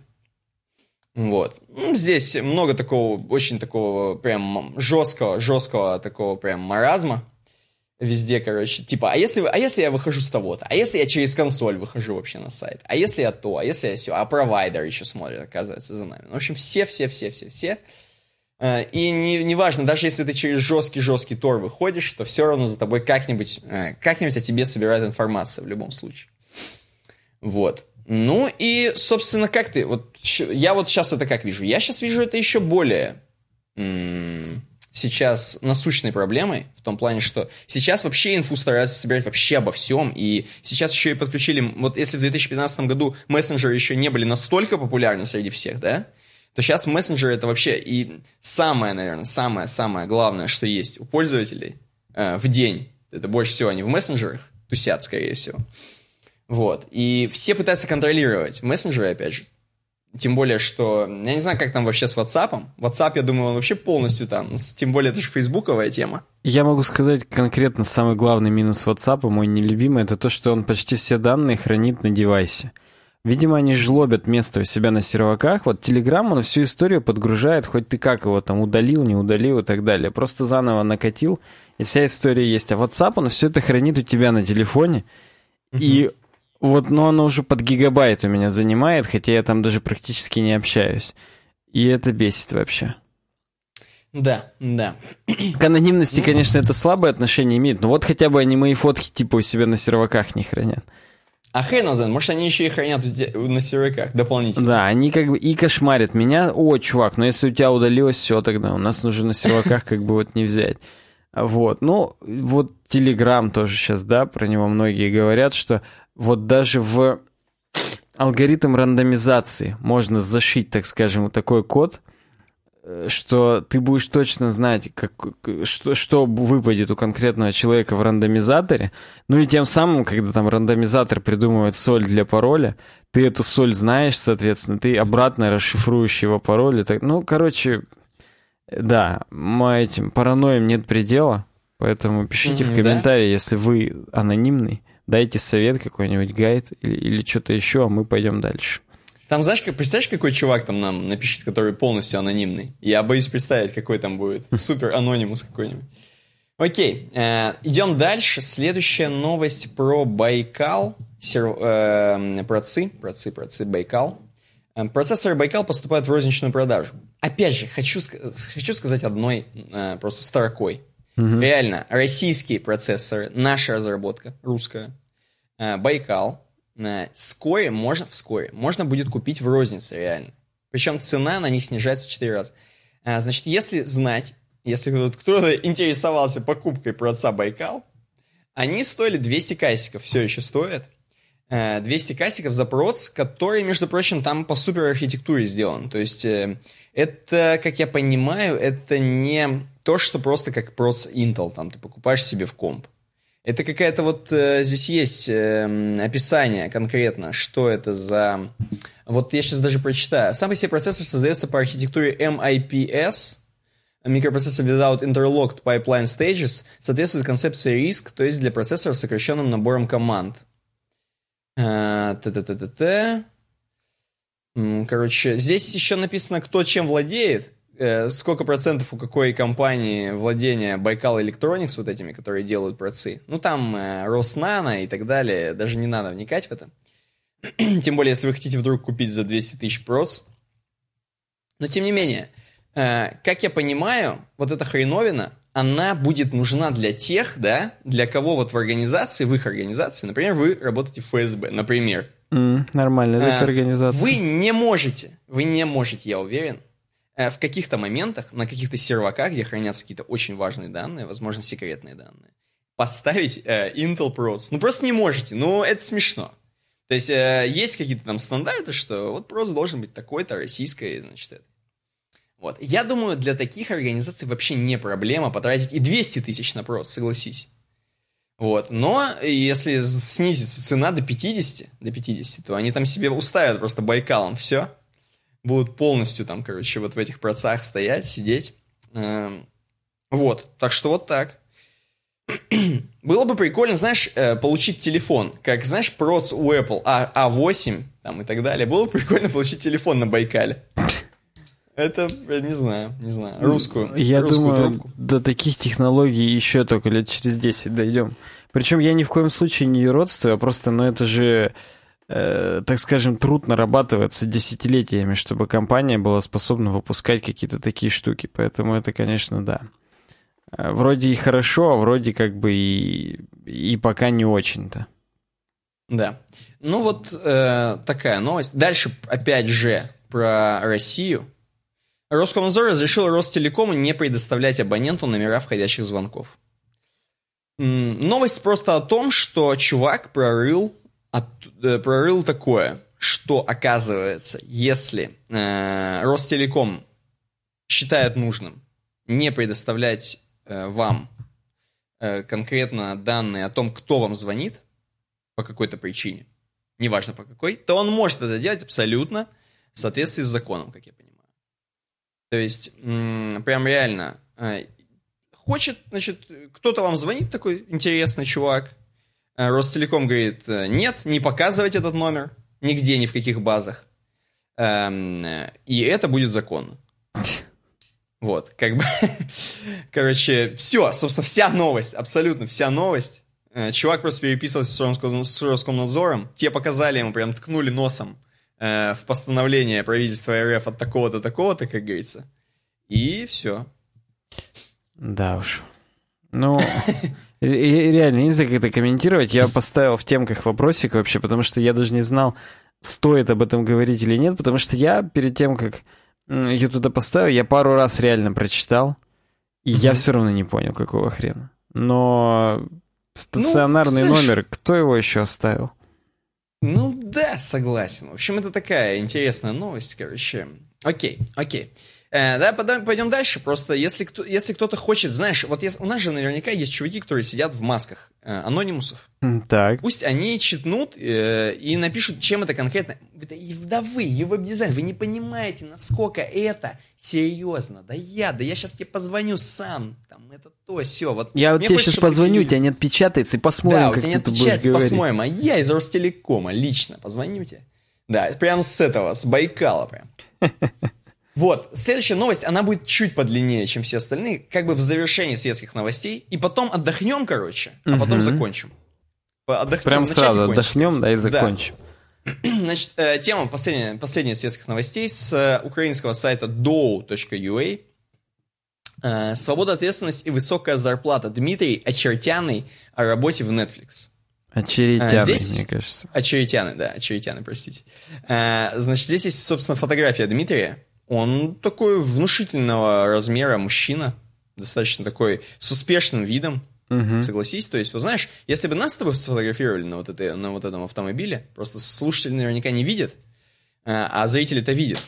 Короче, если бы нас с тобой сфотографировали, ну, были бы какие-то, ну, задроты, да? Условно. У него просто еще вот этот подбородок прям супер массивный.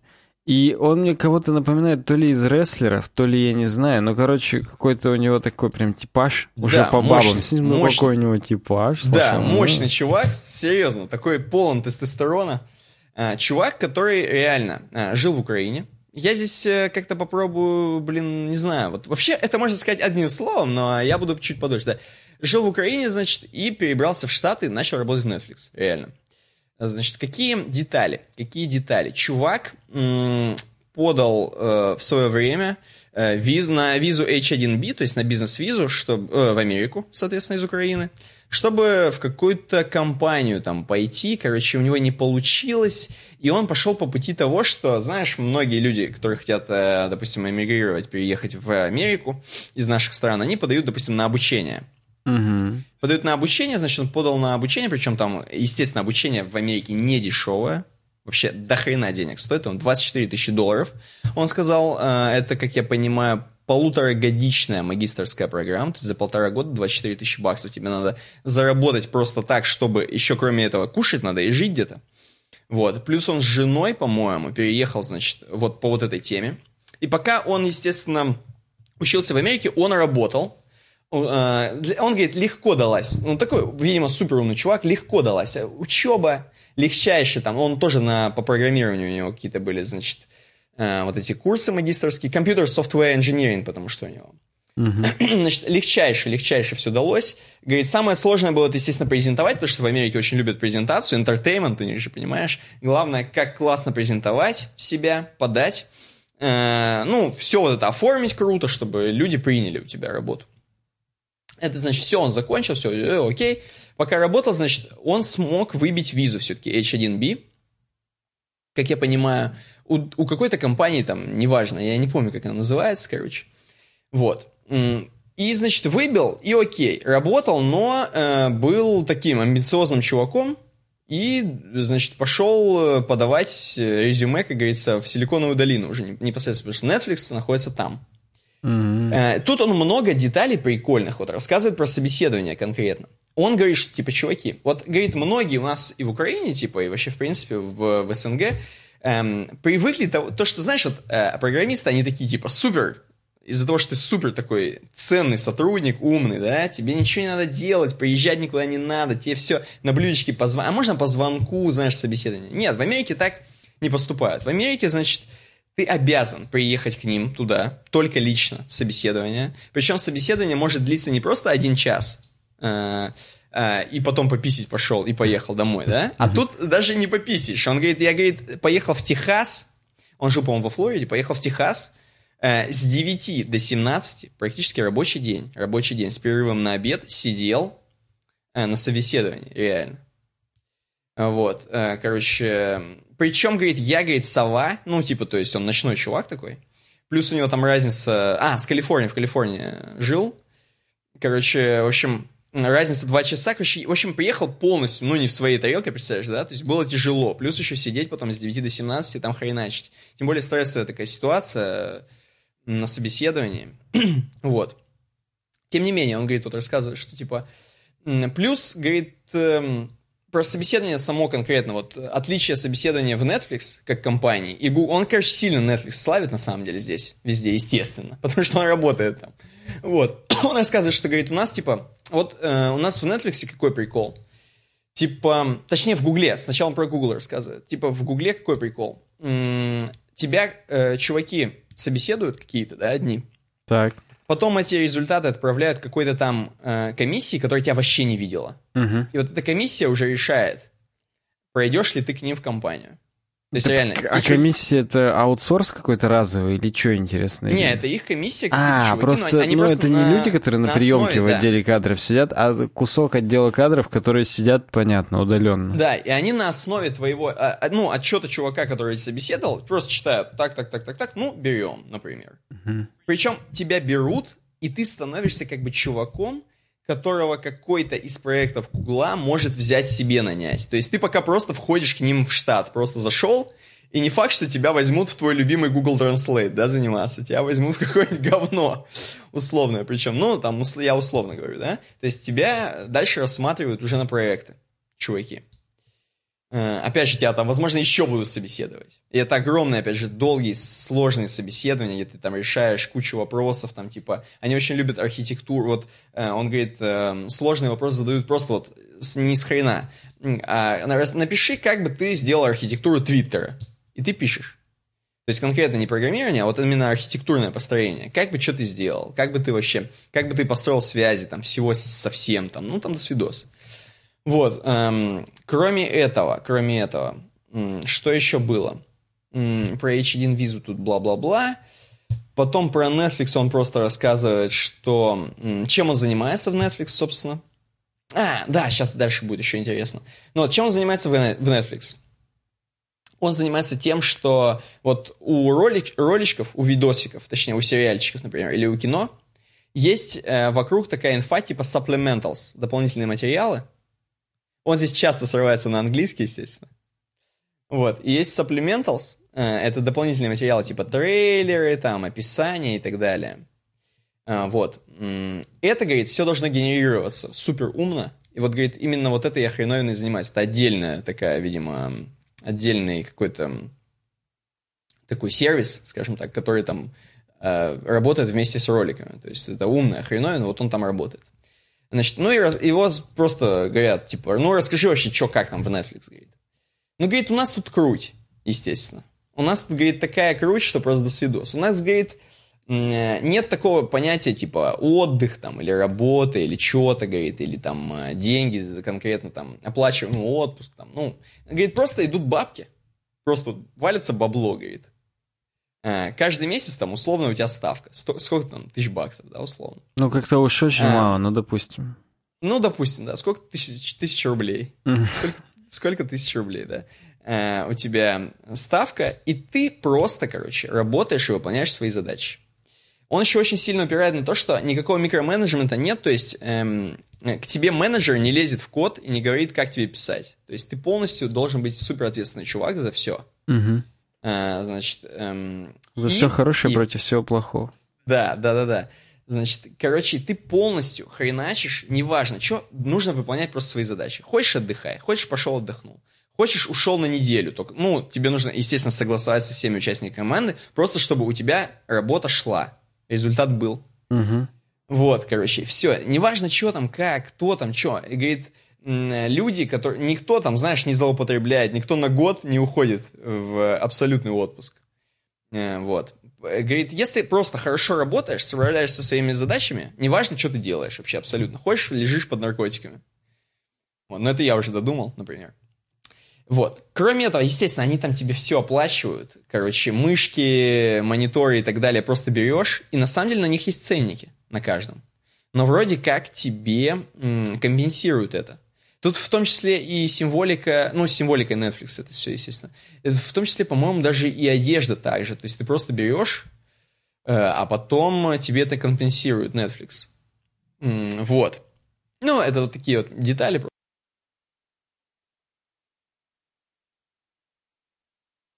страховка определенная. Если ты ее пользуешься ей, она супер э, дешевая, она входит там, опять же, в твою там это, в общем, в общем, все круто. Все круто. Ну, я даже и не сомневался. Наверное, уборщицы в Netflix ее не очень получают. Опять же, мы говорили там про все эти клининговые да, ну... компании и так далее. Но рядовые сотрудники, которые программисты, я думаю, они вообще не бедствуют, да. Я тоже думаю, да, они там нормально живут. Ну и там Э, в том числе, про что он еще рассказал? Да, он говорит, что это одна из самых высоких вообще, в принципе, по зарплате э, компаний. Тут до хрена бабла, короче. А, он еще рассказывает вот эти темы про опционы. Я не совсем это понял. Я тоже То не есть, знаю, короче, что такое. Именно вот эти опционы, им может, ты можешь каждый раз вот эти вот покупать опционы Netflix, но это не акции. Это важно знать. То есть вот кто шарит за опционы акции, это разные вещи. Э, Причем э, ты как бы, как чувак, который работает в Netflix, не можешь в какие-то моменты играть на акциях Netflix. Почему? Потому что ты знаешь, можешь знать инсайды. То есть им специально закрыта вот эта хреновина. То есть э, если ты вдруг хреновый сервис написал, потом, как в GTA, знаешь, написал хреновый сервис и выкупил акции Netflix все, блядь, потому что умер чувак, нахрен убил главного в Netflix, значит. Да, вот. и ты как бы, конечно, их купил, да. может быть, подешевле, но дальше они обвалятся еще больше. Поэтому смысла это, ну, конечно, не имеет. Да, короче, такая интересная статья про чувака, который вот смог, который смог, хотел и сделал. Можете глянуть, кто, Тут, кто хочет. Там еще в конце какой-то вопрос именно про Украину задали. Я пытаюсь сейчас найти. А, типа... А вот, есть ли шанс у ребят из Украины, отправив резюме в Netflix, получить приглашение на интервью? Спонсирует ли компания Visa H1B? А, да, да, да. Он говорит, что типа круто было бы, круто было бы, чтобы вы, чуваки, если вы поехали по туристической визе, например, или это, быть там и подать резюме. То есть э, обычно менеджером, если, короче, если вы не супер сотрудник, да, условно, если вы не там не Сергей Брин, условный, uh-huh. да, если вы там, короче, не супер светило науки, э, то никто вас вытаскивать из Украины за бабки, скорее всего, не будет. Проще найти им какого-нибудь китайца, как говорит Умпутун. У нас китаец работает. Вот.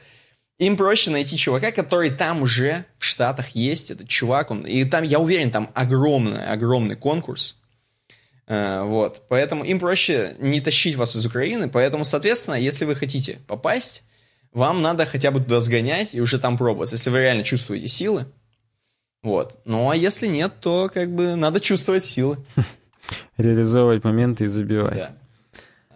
Ну, будем прерываться сейчас, кор- да. короткую, так сказать, паузу делать. А вообще у нас еще впереди разработка научпоп, много всякого интересного. Не переключайтесь.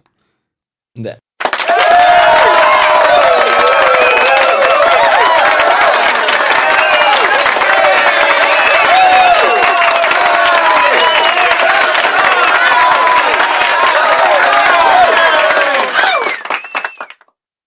Так, а паузу нажмем сейчас. Раз, два, три. Продолжаем, продолжаем про наши все вещи, особенно главные вещи в разработке первой темы. Согласись? Еще бы, возможно, главное в подкасте даже во всем. Абсолютно, абсолютно с тобой согласен. И это наши спонсоры любимые SmartTape. Давай так.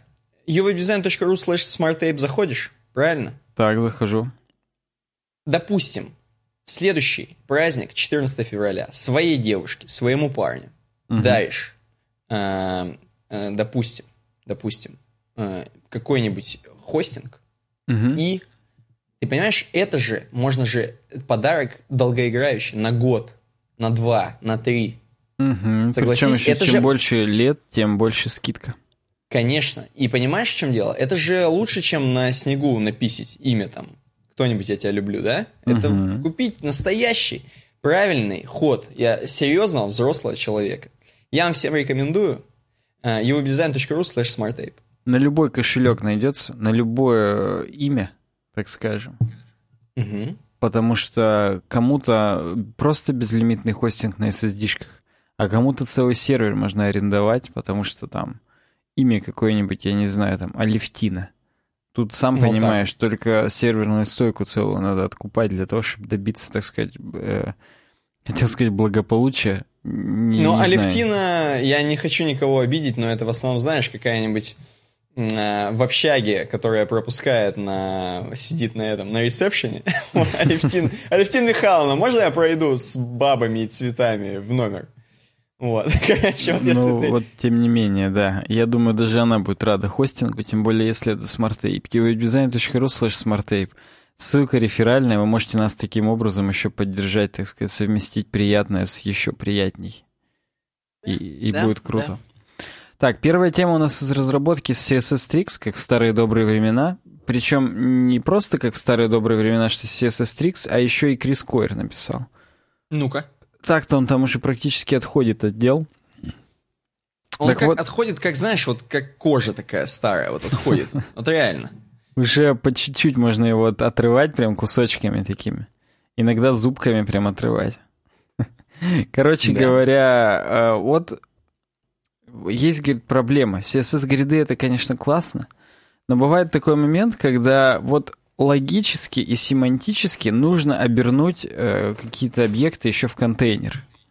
Какие-то там статьи, например, обернуть еще в контейнер. А по верстке надо, чтобы это, этот контейнер никак не влиял вообще.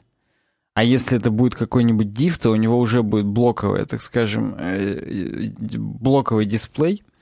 И если он во флексбоксе участвует, он будет нормально выстраиваться, а его дочерние элементы уже ни во флексбоксе, ни в гриде не будут участвовать как э, самостоятельные элементы, они будут только внутри вот этого конкретного м, родителя. В большинстве, ну, в большинстве случаев это как бы, ну, устраивает нас, но бывают такие edge кейсы, когда нам нужно, чтобы внутренний контент контейнера вел себя, будто бы он находится на том же уровне, на котором и родительский контейнер находится. То есть есть у нас условная сетка, и эта сетка, она отображает не только статьи, она еще отображает там в конце блок э, похожих статей. Или в самом начале там первые какие-то рекламные объявления. Мы хотим, чтобы это все выглядело единой сеткой, чтобы пользователя затуманить, запутать, и он не понимал, что объявление, а что статьи. Ну, допустим, да, если, опять же, вредные советы от сурового веба.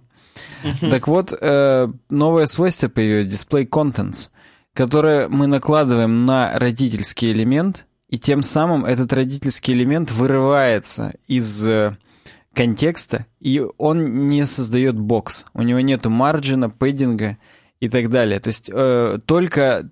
А, а его уже дочерние элементы, они поднимаются на уровень выше, на тот же уровень, на котором был сам родительский элемент. Вот такой вот mind-blowing. Э, В Chrome Ну, уже согласен. есть, в WebKit есть, в Firefox есть. Э, В Edge еще не, не, не ввели, но здесь есть сразу голосование на том, что типа введите в Edge там, а, бла-бла-бла. Я уж не знаю, сколько Microsoft будет к таким голосованиям прислушиваться, но как бы по факту оно есть. И э, да, оно, конечно, напрашивается. Вот, вот если вот сейчас мне Крис Койер об этом объяснил, я такой, а, ну да, действительно, такое же бывает.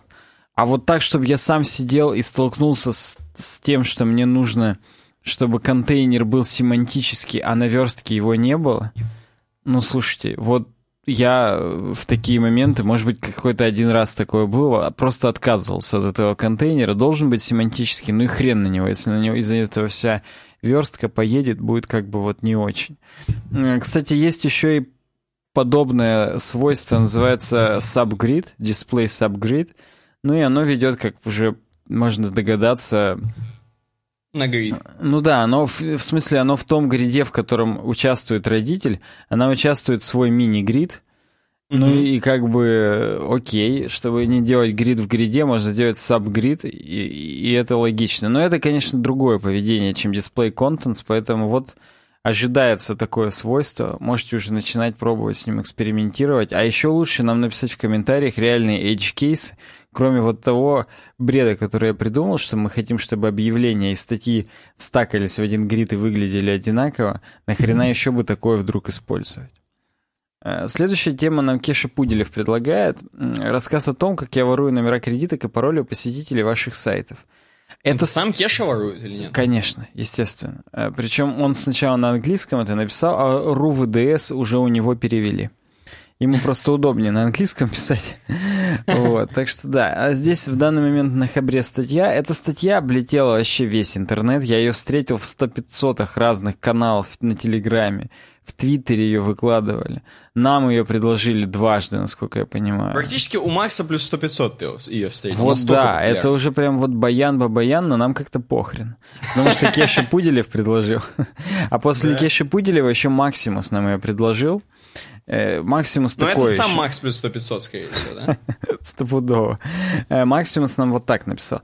Дэвид Гилбертсон рассказывает на Хакер Нуни, как встроил вредоносный едва ли обнаружимый скрипт на тысячи сайтов через инфраструктуру NPM.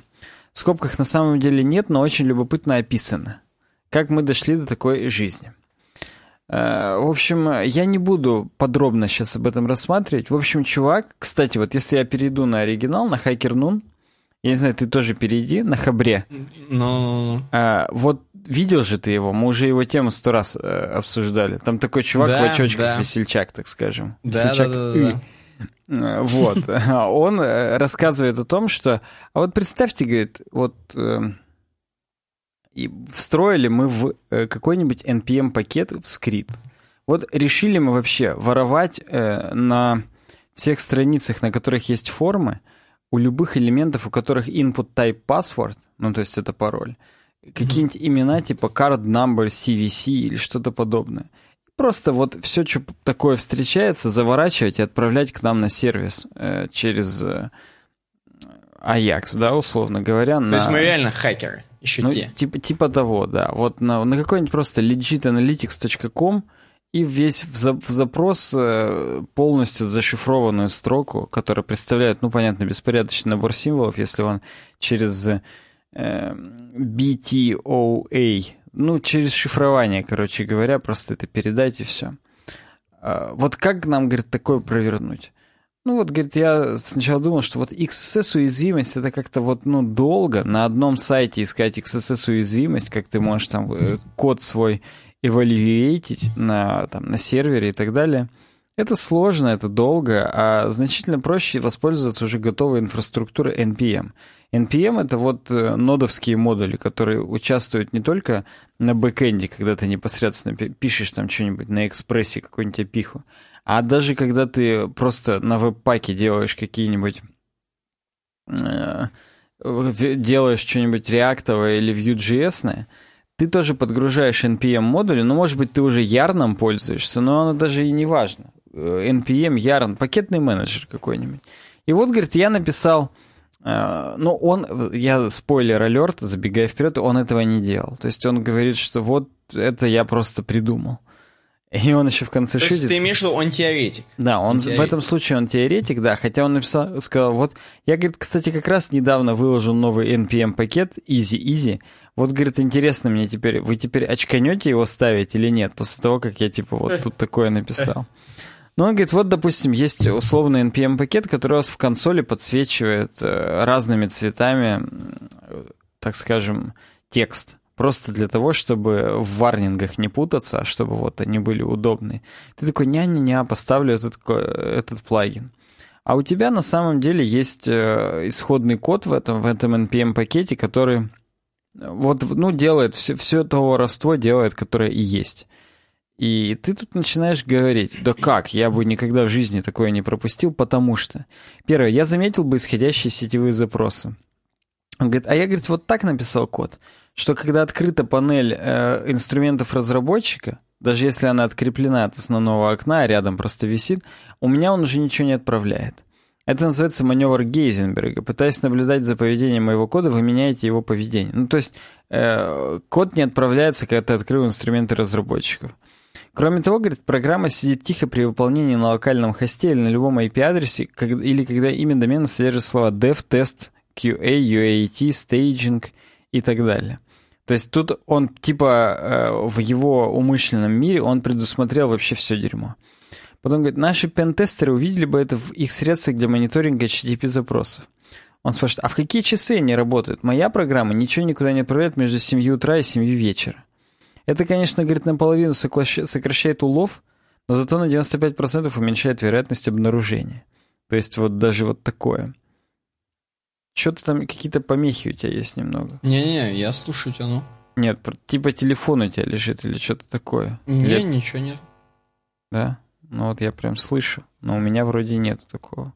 Ну ладно, похрен.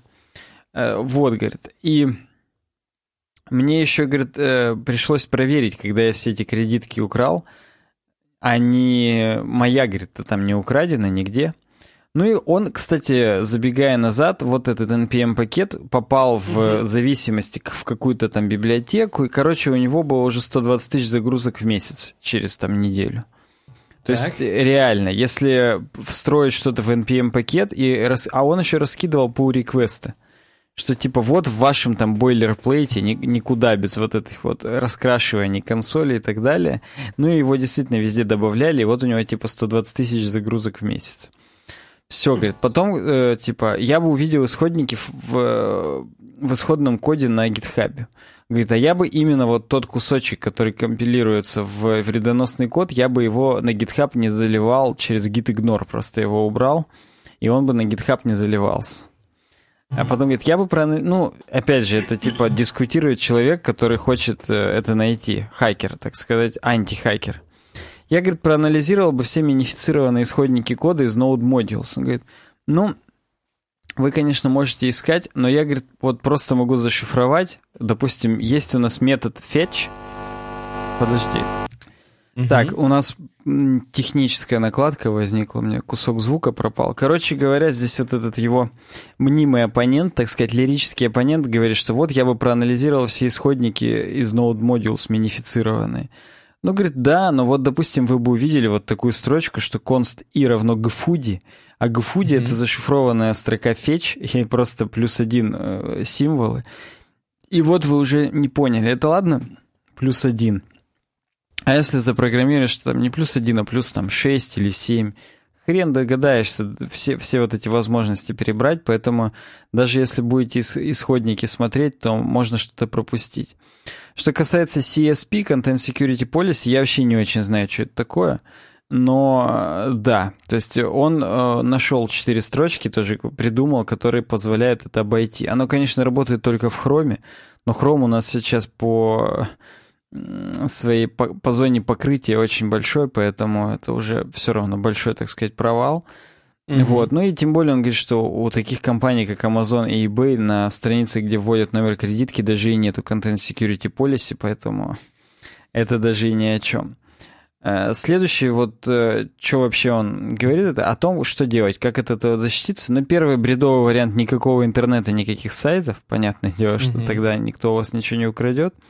А второе, никакой постороннего кода на важных страницах. В том смысле, что даже если у вас супер React приложение, то вот те страницы, на которых вы собираете какие-то важные персональные данные, их надо написать на своем ванильном JavaScript без зависимости для того, чтобы персональные данные ваших клиентов не пропали. Ну и в самом деле, вот надо просто задуматься над тем, что вот есть React, и у него 138 NPM пакетов, и хрен его знает, что в этих пакетах всех записано. И можно зашквариться просто от того, что вот... Э, в какой-то один из пакетов, так сказать, вирус попал. Ну, не вирус, а общим словом просто так назовем, вредоносный код. Тем более, что уже были ситуации, когда, я не помню, там, кажется, не React упал, а что-то другое, когда один NPM-пакет отвалился у кого-то, но кто-то новую mm-hmm. версию выкатил, она нестабильная была, и что-то вот такое крупное, типа React, просто отвалилось, отказалось работать, и это был, конечно, прям вот провал. Поэтому Э, да, э, понятное дело, что такие большие фреймворки, библиотеки, они удобные, с их помощью быстро работать, но я думаю, что вот это еще раз нам показывает, вот эта статья, этот пример, что самописные решения или более какие-нибудь простые решения, типа, опять же, там, нашего любимого э, WordPress, они все равно будут иметь место в какой-то момент, потому что, хотя, опять же, вот в WordPress есть какие-то тоже библиотеки, например, PHP Mailer, библиотека, которая отправляет с помощью PHP почту, она в WordPress встроена. И вот вдруг в каком-то из новых релизов PHP Mailer тоже там попадется какая-то угроза, оно же тоже там через композер подгружается, когда они WordPress компилируют. Им придется срочно WordPress компилирует. Это, конечно, смешно, но вы поняли, собирают, так скажем. Э, им придется срочно какую-нибудь супер security заплатку выпускать и так далее. Поэтому да, вот тут над этим надо задуматься, как вообще нам дальше жить с тем, что зависимости, они как бы при, при общем удобстве, они большую угрозу несут в себе. Но пока задумаемся, пойдем дальше. Как раз э, релиз WordPress 4.9.2 вышел. Не знаю, зачем я это включил. То есть мы уже давно, в принципе, от э, WordPress отошли в нашем подкасте. Но, э, во-первых... Я думаю, это дань традициям. Это во... такое легаси. Во-первых, легаси. А во-вторых, реально, в мире WordPress мало что происходит теперь. И, ну, действительно, вот за последний год все что-то топчется на месте, пытаются это вот Гутенберга сделать. А по факту ничего существенно нового так и не произошло. Короче, mm-hmm. нашли XSS уязвимость они в fallback файлах Flash в медиа элемент библиотеки. Да. И они просто решили, ну, выпилить. Как факт, что флеш-файлы не нужны, они выпилили этот момент. Вот. Ну и там есть еще какие-то 21 баг. Э, я почему вообще эту тему включил? Потому что мне недавно, опять же, почтовый ящик забомбардировал, все наши сайты обновились автоматически на 4.9.2.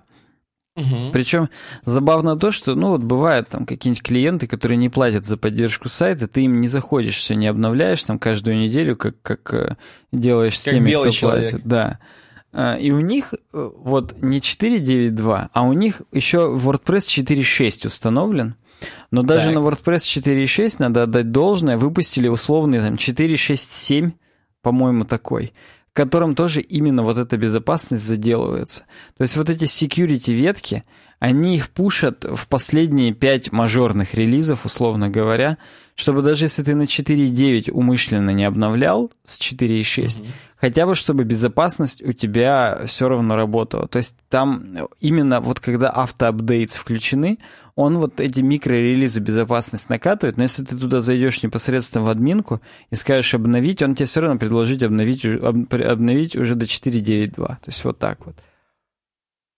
Ну, круто, круто. Поэтому, простите. Зевнул. Поэтому вот я, когда это все мне отбомбардировало почтовый ящик, такой, о, интересно, что это за такое Э, security обновление, потому что очень э, редко оно... Вот, допустим, когда выходит там 5.0, мажорный релиз, там надо прямо вот в коде э, менять, ну, не в смысле в коде самого WordPress, но там где-то в конфигах перепрописывать, чтобы вот такие мажорные релизы тоже автоапдейтами накатывались. Потому что по умолчанию только вот такие минорные накатываются, и они именно всегда безопасности. И вот я раньше прям даже помнил, в, в, на каких э, версиях какие баги там были. Сейчас, конечно, мне уже не до того, чтобы такой бред запоминать. Но вот да, здесь э, уязвимость с флеш-файлами была связана, казалось бы, уже, так сказать, давно забытая, но тем не менее вот есть. Так, ну все, у нас научпоп начинается, я правильно понимаю? Да, да, у нас там что-то про СССР даже сразу же. Да, нам Вафа Абзи предложил еще 13 января, написал «Привет про грандиозные проекты СССР». Э, на каком-то сайте Travel Ask, э, такой сайт, на котором бородатый хипстер нарисован. Ни разу про такое не слышал. Но вот, оказывается, такой есть. Они нам... У них здесь есть сразу и авиабилеты, и отель. Ладно, не буду их сайт рекламировать. Э, у них короткая такая заметка. Пять заброшенных суперпроектов СССР, лишающих дара речи одним своим видом. Ну, конечно, звучит помпезно, на самом деле не так, но тем не менее. Э, здесь вот э, нам показывают, что во времена Холодной войны были как бы... Э, было тяжело, но зато некоторые прорывы был, были совершены, и поэтому есть чем, так сказать, погордиться. И вот... Угу. Ну вот первое. Поселок Нефтяные камни, Азербайджан. Здесь картинка, слушатели, просто представьте, здесь просто гигантская куча помостков, то есть на Каспийском море целый поселок на воде. И все угу. из помостков таких сделано. И там просто свет горит и так далее. Там кипит жизнь. Такая, знаешь, урбан, урбан Венеция такая. Вот очень урбан Венеция. Прям вот, я бы даже сказал, урбан Норвегия. Как-то очень холодно это выглядит. Хотя Каспийское море, оно достаточно теплое, я так понимаю. Ну, оно все-таки на юге. Но выглядит достаточно прохладно. Так вот, поселок, э, он там находился, естественно, потому что там крупнейшее нефтяное месторождение было. Э, то ли оно выработано все, то ли просто из-за того, что Советский Союз развалился, за него все еще спорят, азербайджанское это или наше. Но как бы то ни было, нефть там уже не добывают, а около двух тысяч человек по-прежнему продолжают здесь жить. Просто вот так жить на воде, в магазин ездить, видимо, на берег уже как-то это, это, конечно... Вот, опять же, ну, допустим, даже это так. Ведь никто об этом вот нам не скажет, кроме этого сайта travelask.ru. Вот где бы мы могли еще об этом узнать? Просто прям прикольно. Э, да? Станция изучения ионосферы Змиев, Украина. Змиев? Да, так город называется, видимо. Ну, а, или, или сама станция, или город. Э, так вот, э, подобно Харпу, помнишь, мы с тобой рассматривали, то ли просто мы с тобой разговаривали я, на эту тему? Я, я думал, ты скажешь, мы рассматривали ирландское пиво Харп. Не, ну здесь Харп через две буквы A. Мы то ли просто базарили, то ли в подкасте говорили, что там была супер метеостанция, и до сих пор все думают, что это климатическое оружие. Американское, кстати, на, на Аляске находится. Там огромное ага. количество антенн, и что типа вот, ну, есть мифы, что это сейсмооружие, что всякие там э, тайфуны и прочий бред они могут насылать, и вот они там, когда у нас на России то потепление, то похолодание, это вот они с харпа хреначат. Вот э, о таком говорят. И вот тут говорят о том, что вот был советскими инженерами разработан по чертежам американского проекта Харп, только отличался куда большим размером тоже комплекс и диаметр параболических антенн здесь достигал 25 метров. Я не знаю, какие на Харпе они.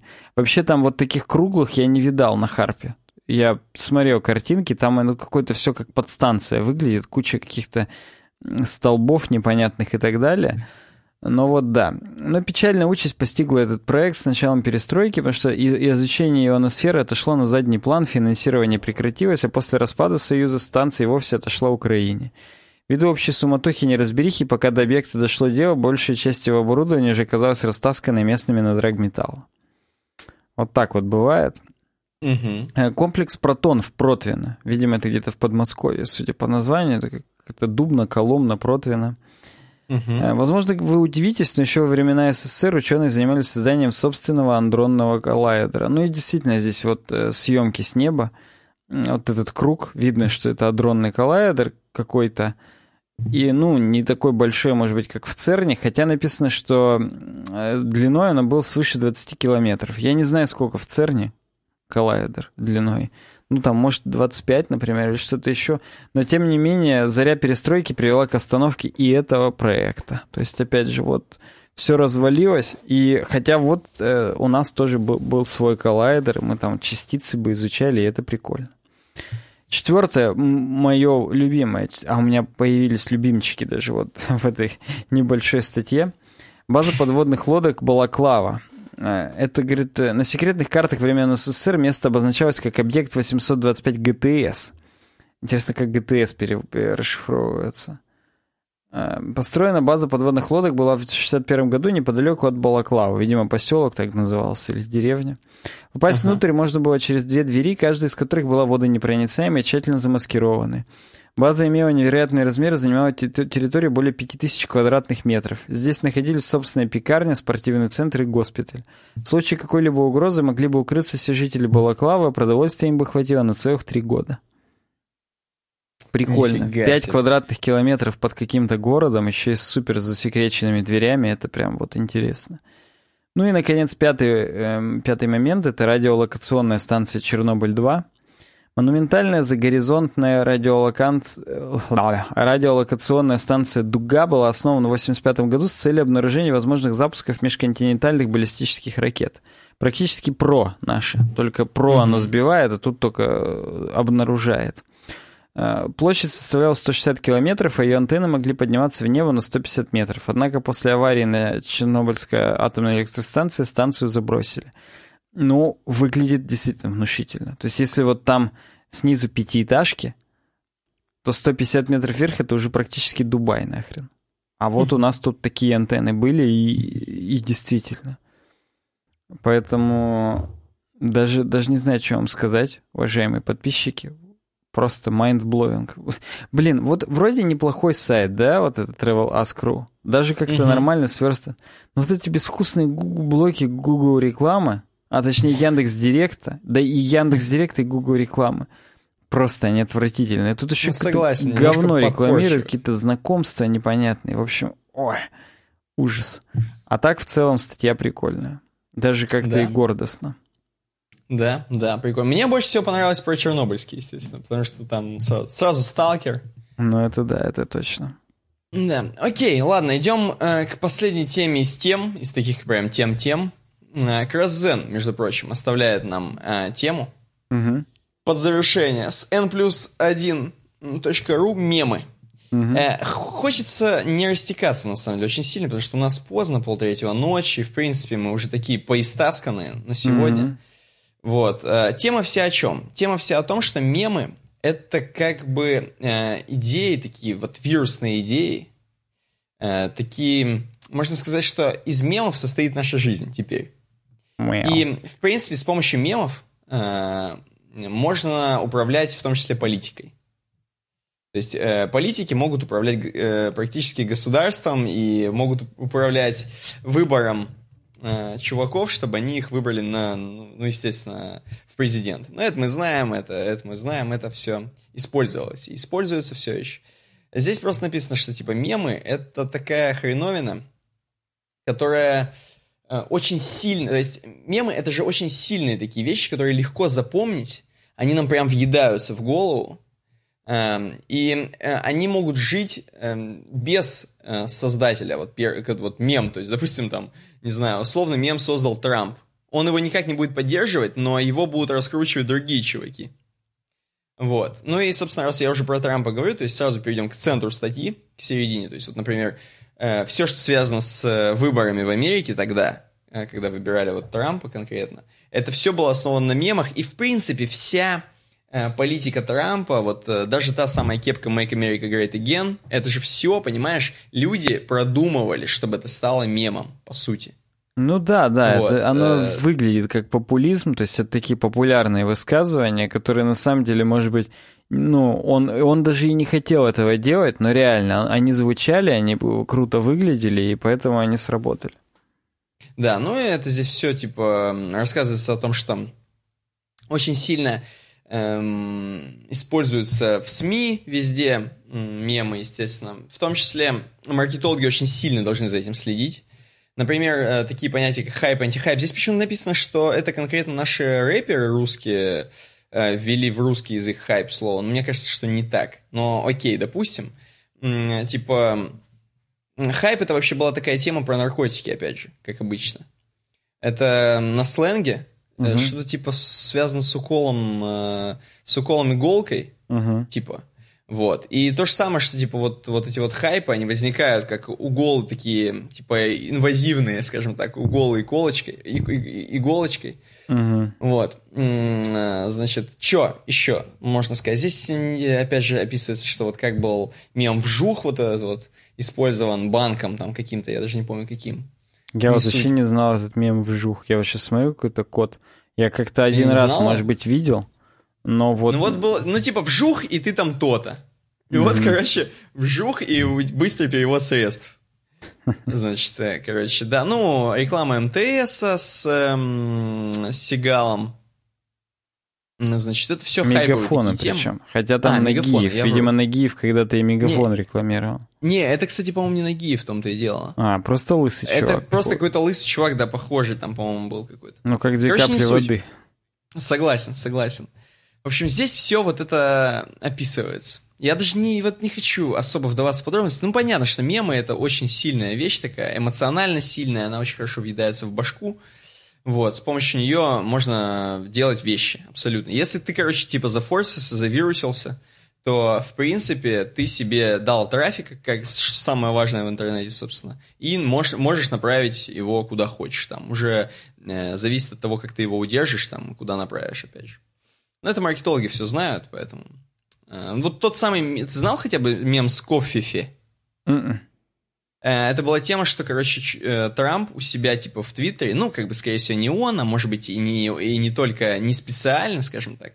Короче говоря, у Трампа в Твиттере появилась, на официальном Твиттере Трампа, эм, он написал какую-то хреновину и опечатался в слове coverage, освещение, да, опечатался, опечатался и написал случайно кофефе. Но у него заменилось как-то хрен его знает. И это настолько наркоманское тупое слово кофефе, короче. Но оно не похоже на кофе немножко. И его везде использовали. И именно в тот момент, когда вот, короче, была опечатка, это был такой сильный мем тоже. Везде писали просто кофе, и там чуваки классические такие, знаешь, такие, ну, не выспавшиеся люди, там, короче, ну, в общем... Короче, Смешно, вот такой был смешно, мем. как-то Да, не, да, не да. уловил. Видимо, недолго продлился, что до меня как-то уже не дошло. Да, да, это быстрая такая вспышечка была. Короче, ну что я могу сказать? Мемы — это сейчас э, главная тема интернета, собственно. Э, то есть вот именно обозначение такого. Хотя они существуют, собственно, мемы существуют уже столько, сколько интернет. Еще в 90-х. Вообще Мгм. слово мемы еще вот из 90-х реально, вот когда еще были чаты, мирки, ирки и так далее. Э, слово мем в, в меморис, я как сейчас помню. Это было раньше типа меморис, Э, или в Я тоже помню, да. Да-да-да, то есть вот. То есть это как бы давно уже существует, это как бы нормальная тема, и этим Да пользуются. тебе сейчас какие-нибудь чуваки скажут, что вообще там еще какая-нибудь Великая депрессия это мем. Там, знаешь, какой-нибудь бред вот такой. Ну, скорее всего, да, Что которые с 2 Они мне ещё- точно скажут. Да нет, я имею в виду вообще, какие-нибудь социологи скажут тебе, что еще в 60-х годо- годах там Битлз это мем. Там, вот знаешь, какое-нибудь Ну сейчас ну вот и- такое. Я и говорю, социологи с 2 Ну да, там-то самые Да. главные социологи. Да. Короче, окей, окей. Мемы посмотрели. У нас еще, короче, быстренькие три прикольчика э, именно от слушателей. Да, Пару я, слов я вот вас от вас. представлю, что называется. Вот Алекс Кишак, который нам в прошлый раз про Бабича два раза предложил, он первый раз попал под спам-фильтр. Я потом Так. вытащу эту, эту- этот э, пост, но он уже потом второй написал. Ну, короче, он написал, блин, тупанул, вот статья про стратегию. Естественно, никакую статью про стратегию мы рассматривать не будем, потому что там сложно, тупо и неинтересно. Но да, Так. про Бабича было прикольно. Он пишет, очень приятно, я прям с названием понял, что статья Бабича залетела. По скрипту Бабич ко мне не подкатывал. А, видимо, мы там шутили про подкат. Потому что второй раз, когда он написал, уже через 4 дня увидел, видимо, что не это, не, не, не отложился его пост, он написал уже просто с нуля. Чуваченги, вот ссылка с прошлой темы, которая оказалась вторым Бабичем, который подкатил. То есть все-таки уже подкатил. Это про стратегии. И пишет, и немного будущего от Samsung. Концепт управления автомобилем. Выглядит как будто украдено у Тесла, но все равно классно. Опять же, тут можно проследить возвращение скивоморфизма, как обсуждается в одном из предыдущих подкастов. Думаю, интересная тема. Так, на 5 минут. Эм, смотреть мы ее, конечно, не будем. Э, Отлично. Дальше нам Рэй Деммер пишет какой-то. А почему дискас не используете? Почему нам Рэй Бачина не пишет? Ну окей. Потому что все уже, его босса убили, и он уже не напишет никому. Ну да, почему не используем дискас? Ну давай. Ну, у нас был момент, когда мы использовали и дискас, и гиперкомменты, но они тяжелые, они нагружают, опять же, возможно, крадут наши кредитки.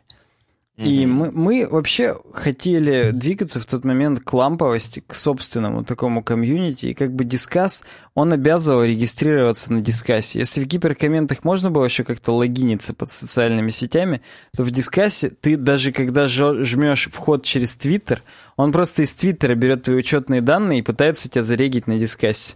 То есть это Мгм. все равно не- был не логин через эти сети, а просто взять оттуда инфу. И Мгм. никто не хочет регистрироваться на еще одном сервисе только для того, чтобы нам оставить комментарий. Поэтому мы решили, что пусть э, у нас будут такие анонимные комментарии, но и для тех, кто любит регистрироваться, вот у нас будет своя атмосфера. Но вообще, конечно, э, надо будет этим заняться в какой-то момент, пе- переработать всю эту тему и сделать нормальное, уютненькое комьюнити. Вот примерно из тех времен, из которых мемы. Пошли двачи, упячки, деле, такое. у, на- у нас так и выглядит примерно сейчас. Как Ну, двачи, да, но можно еще сделать, чтобы оно выглядело примерно так же, но было хотя бы еще удобнее. Поэтому вот так вот. Ну, давай Да, к обойке перейдем. А, обойка. Обойка. Открываю обойку. Сейчас, секундочку, секундочку, она у меня, как обычно, загрузится. Надо, видимо, обойку самую первую открывать, потому что у нас в Челябинске интернет плохой. Все, я уже открыл, да. Короче, да, на самом деле хороший интернет. Э, здесь фотография. Мы видим здесь фотографию окна и белья развешенного, сушащегося. Угу. Что я могу сказать, что я могу сказать? Эм, ну, белье это темки наши. Конечно, я тоже думаю, что белье это за темки. окном, За окном, я думаю, наш подкаст, он как бы высовывается и забирает эти темки и надевает на себя их сразу. Причем сразу все. Какие-то да. темки это штаны, какие-то трусы, какие-то какие полотенца. Да. Да, да. Как вот выбрать, какие про что? Но вообще да, если это громкие темы, это, конечно, трусы. Я думаю, трусы это этот, этот Крис Скойер, Самые, самые широкие трусы. Стопудово, да. Самые широкие, растянутые, с резинкой такой расхлябанной же. Да. А вы, наши слушатели, вы идете и это... Вы это дети, для которых мы постирали это все белье, мы мамки такие и папки. А я думал, знаешь, это знаешь какая-нибудь э, провинция э, какой-нибудь Италии, и там помои выливают вот, из окна, знаешь, вот это и выкидывают мебель, когда надо обновляться. Вот. Вот так, руссу туриста, короче, они идут, а мы облика морали им делаем. Ну, тогда хорошо. Ты тогда давай мораль, я облика. Э, короче, подписывайтесь на нас в соцсетях, уважаемые подписчики. Спасибо, что прослушали этот долгий или просмотрели этот подкаст. Оставайтесь с нами ВКонтакте, в Твиттере, в Фейсбуке, в Инстаграме, в Гугл Плюсе. Самое главное в Телеграме. Канал в Телеграме сейчас живет, прям там всякая жизнь. Группа в Телеграме, там тоже жизнь. Канал Warcraft Рус в Телеграме, там еще большая жизнь. Mm-hmm. Поэтому вот заинтересуйтесь нашей платформой на Телеграме, она на данный момент самая цветущая и пахнущая. На Ютубе ставьте лайки, пишите отзывы, ставьте колокольчики, э, пишите комментарии, в смысле. Отзывы это пишите в iTunes, и там звездочки ставьте. И mm-hmm. да, увидимся уже, я надеюсь, через неделю. Всем удачного дня, пока. Пока.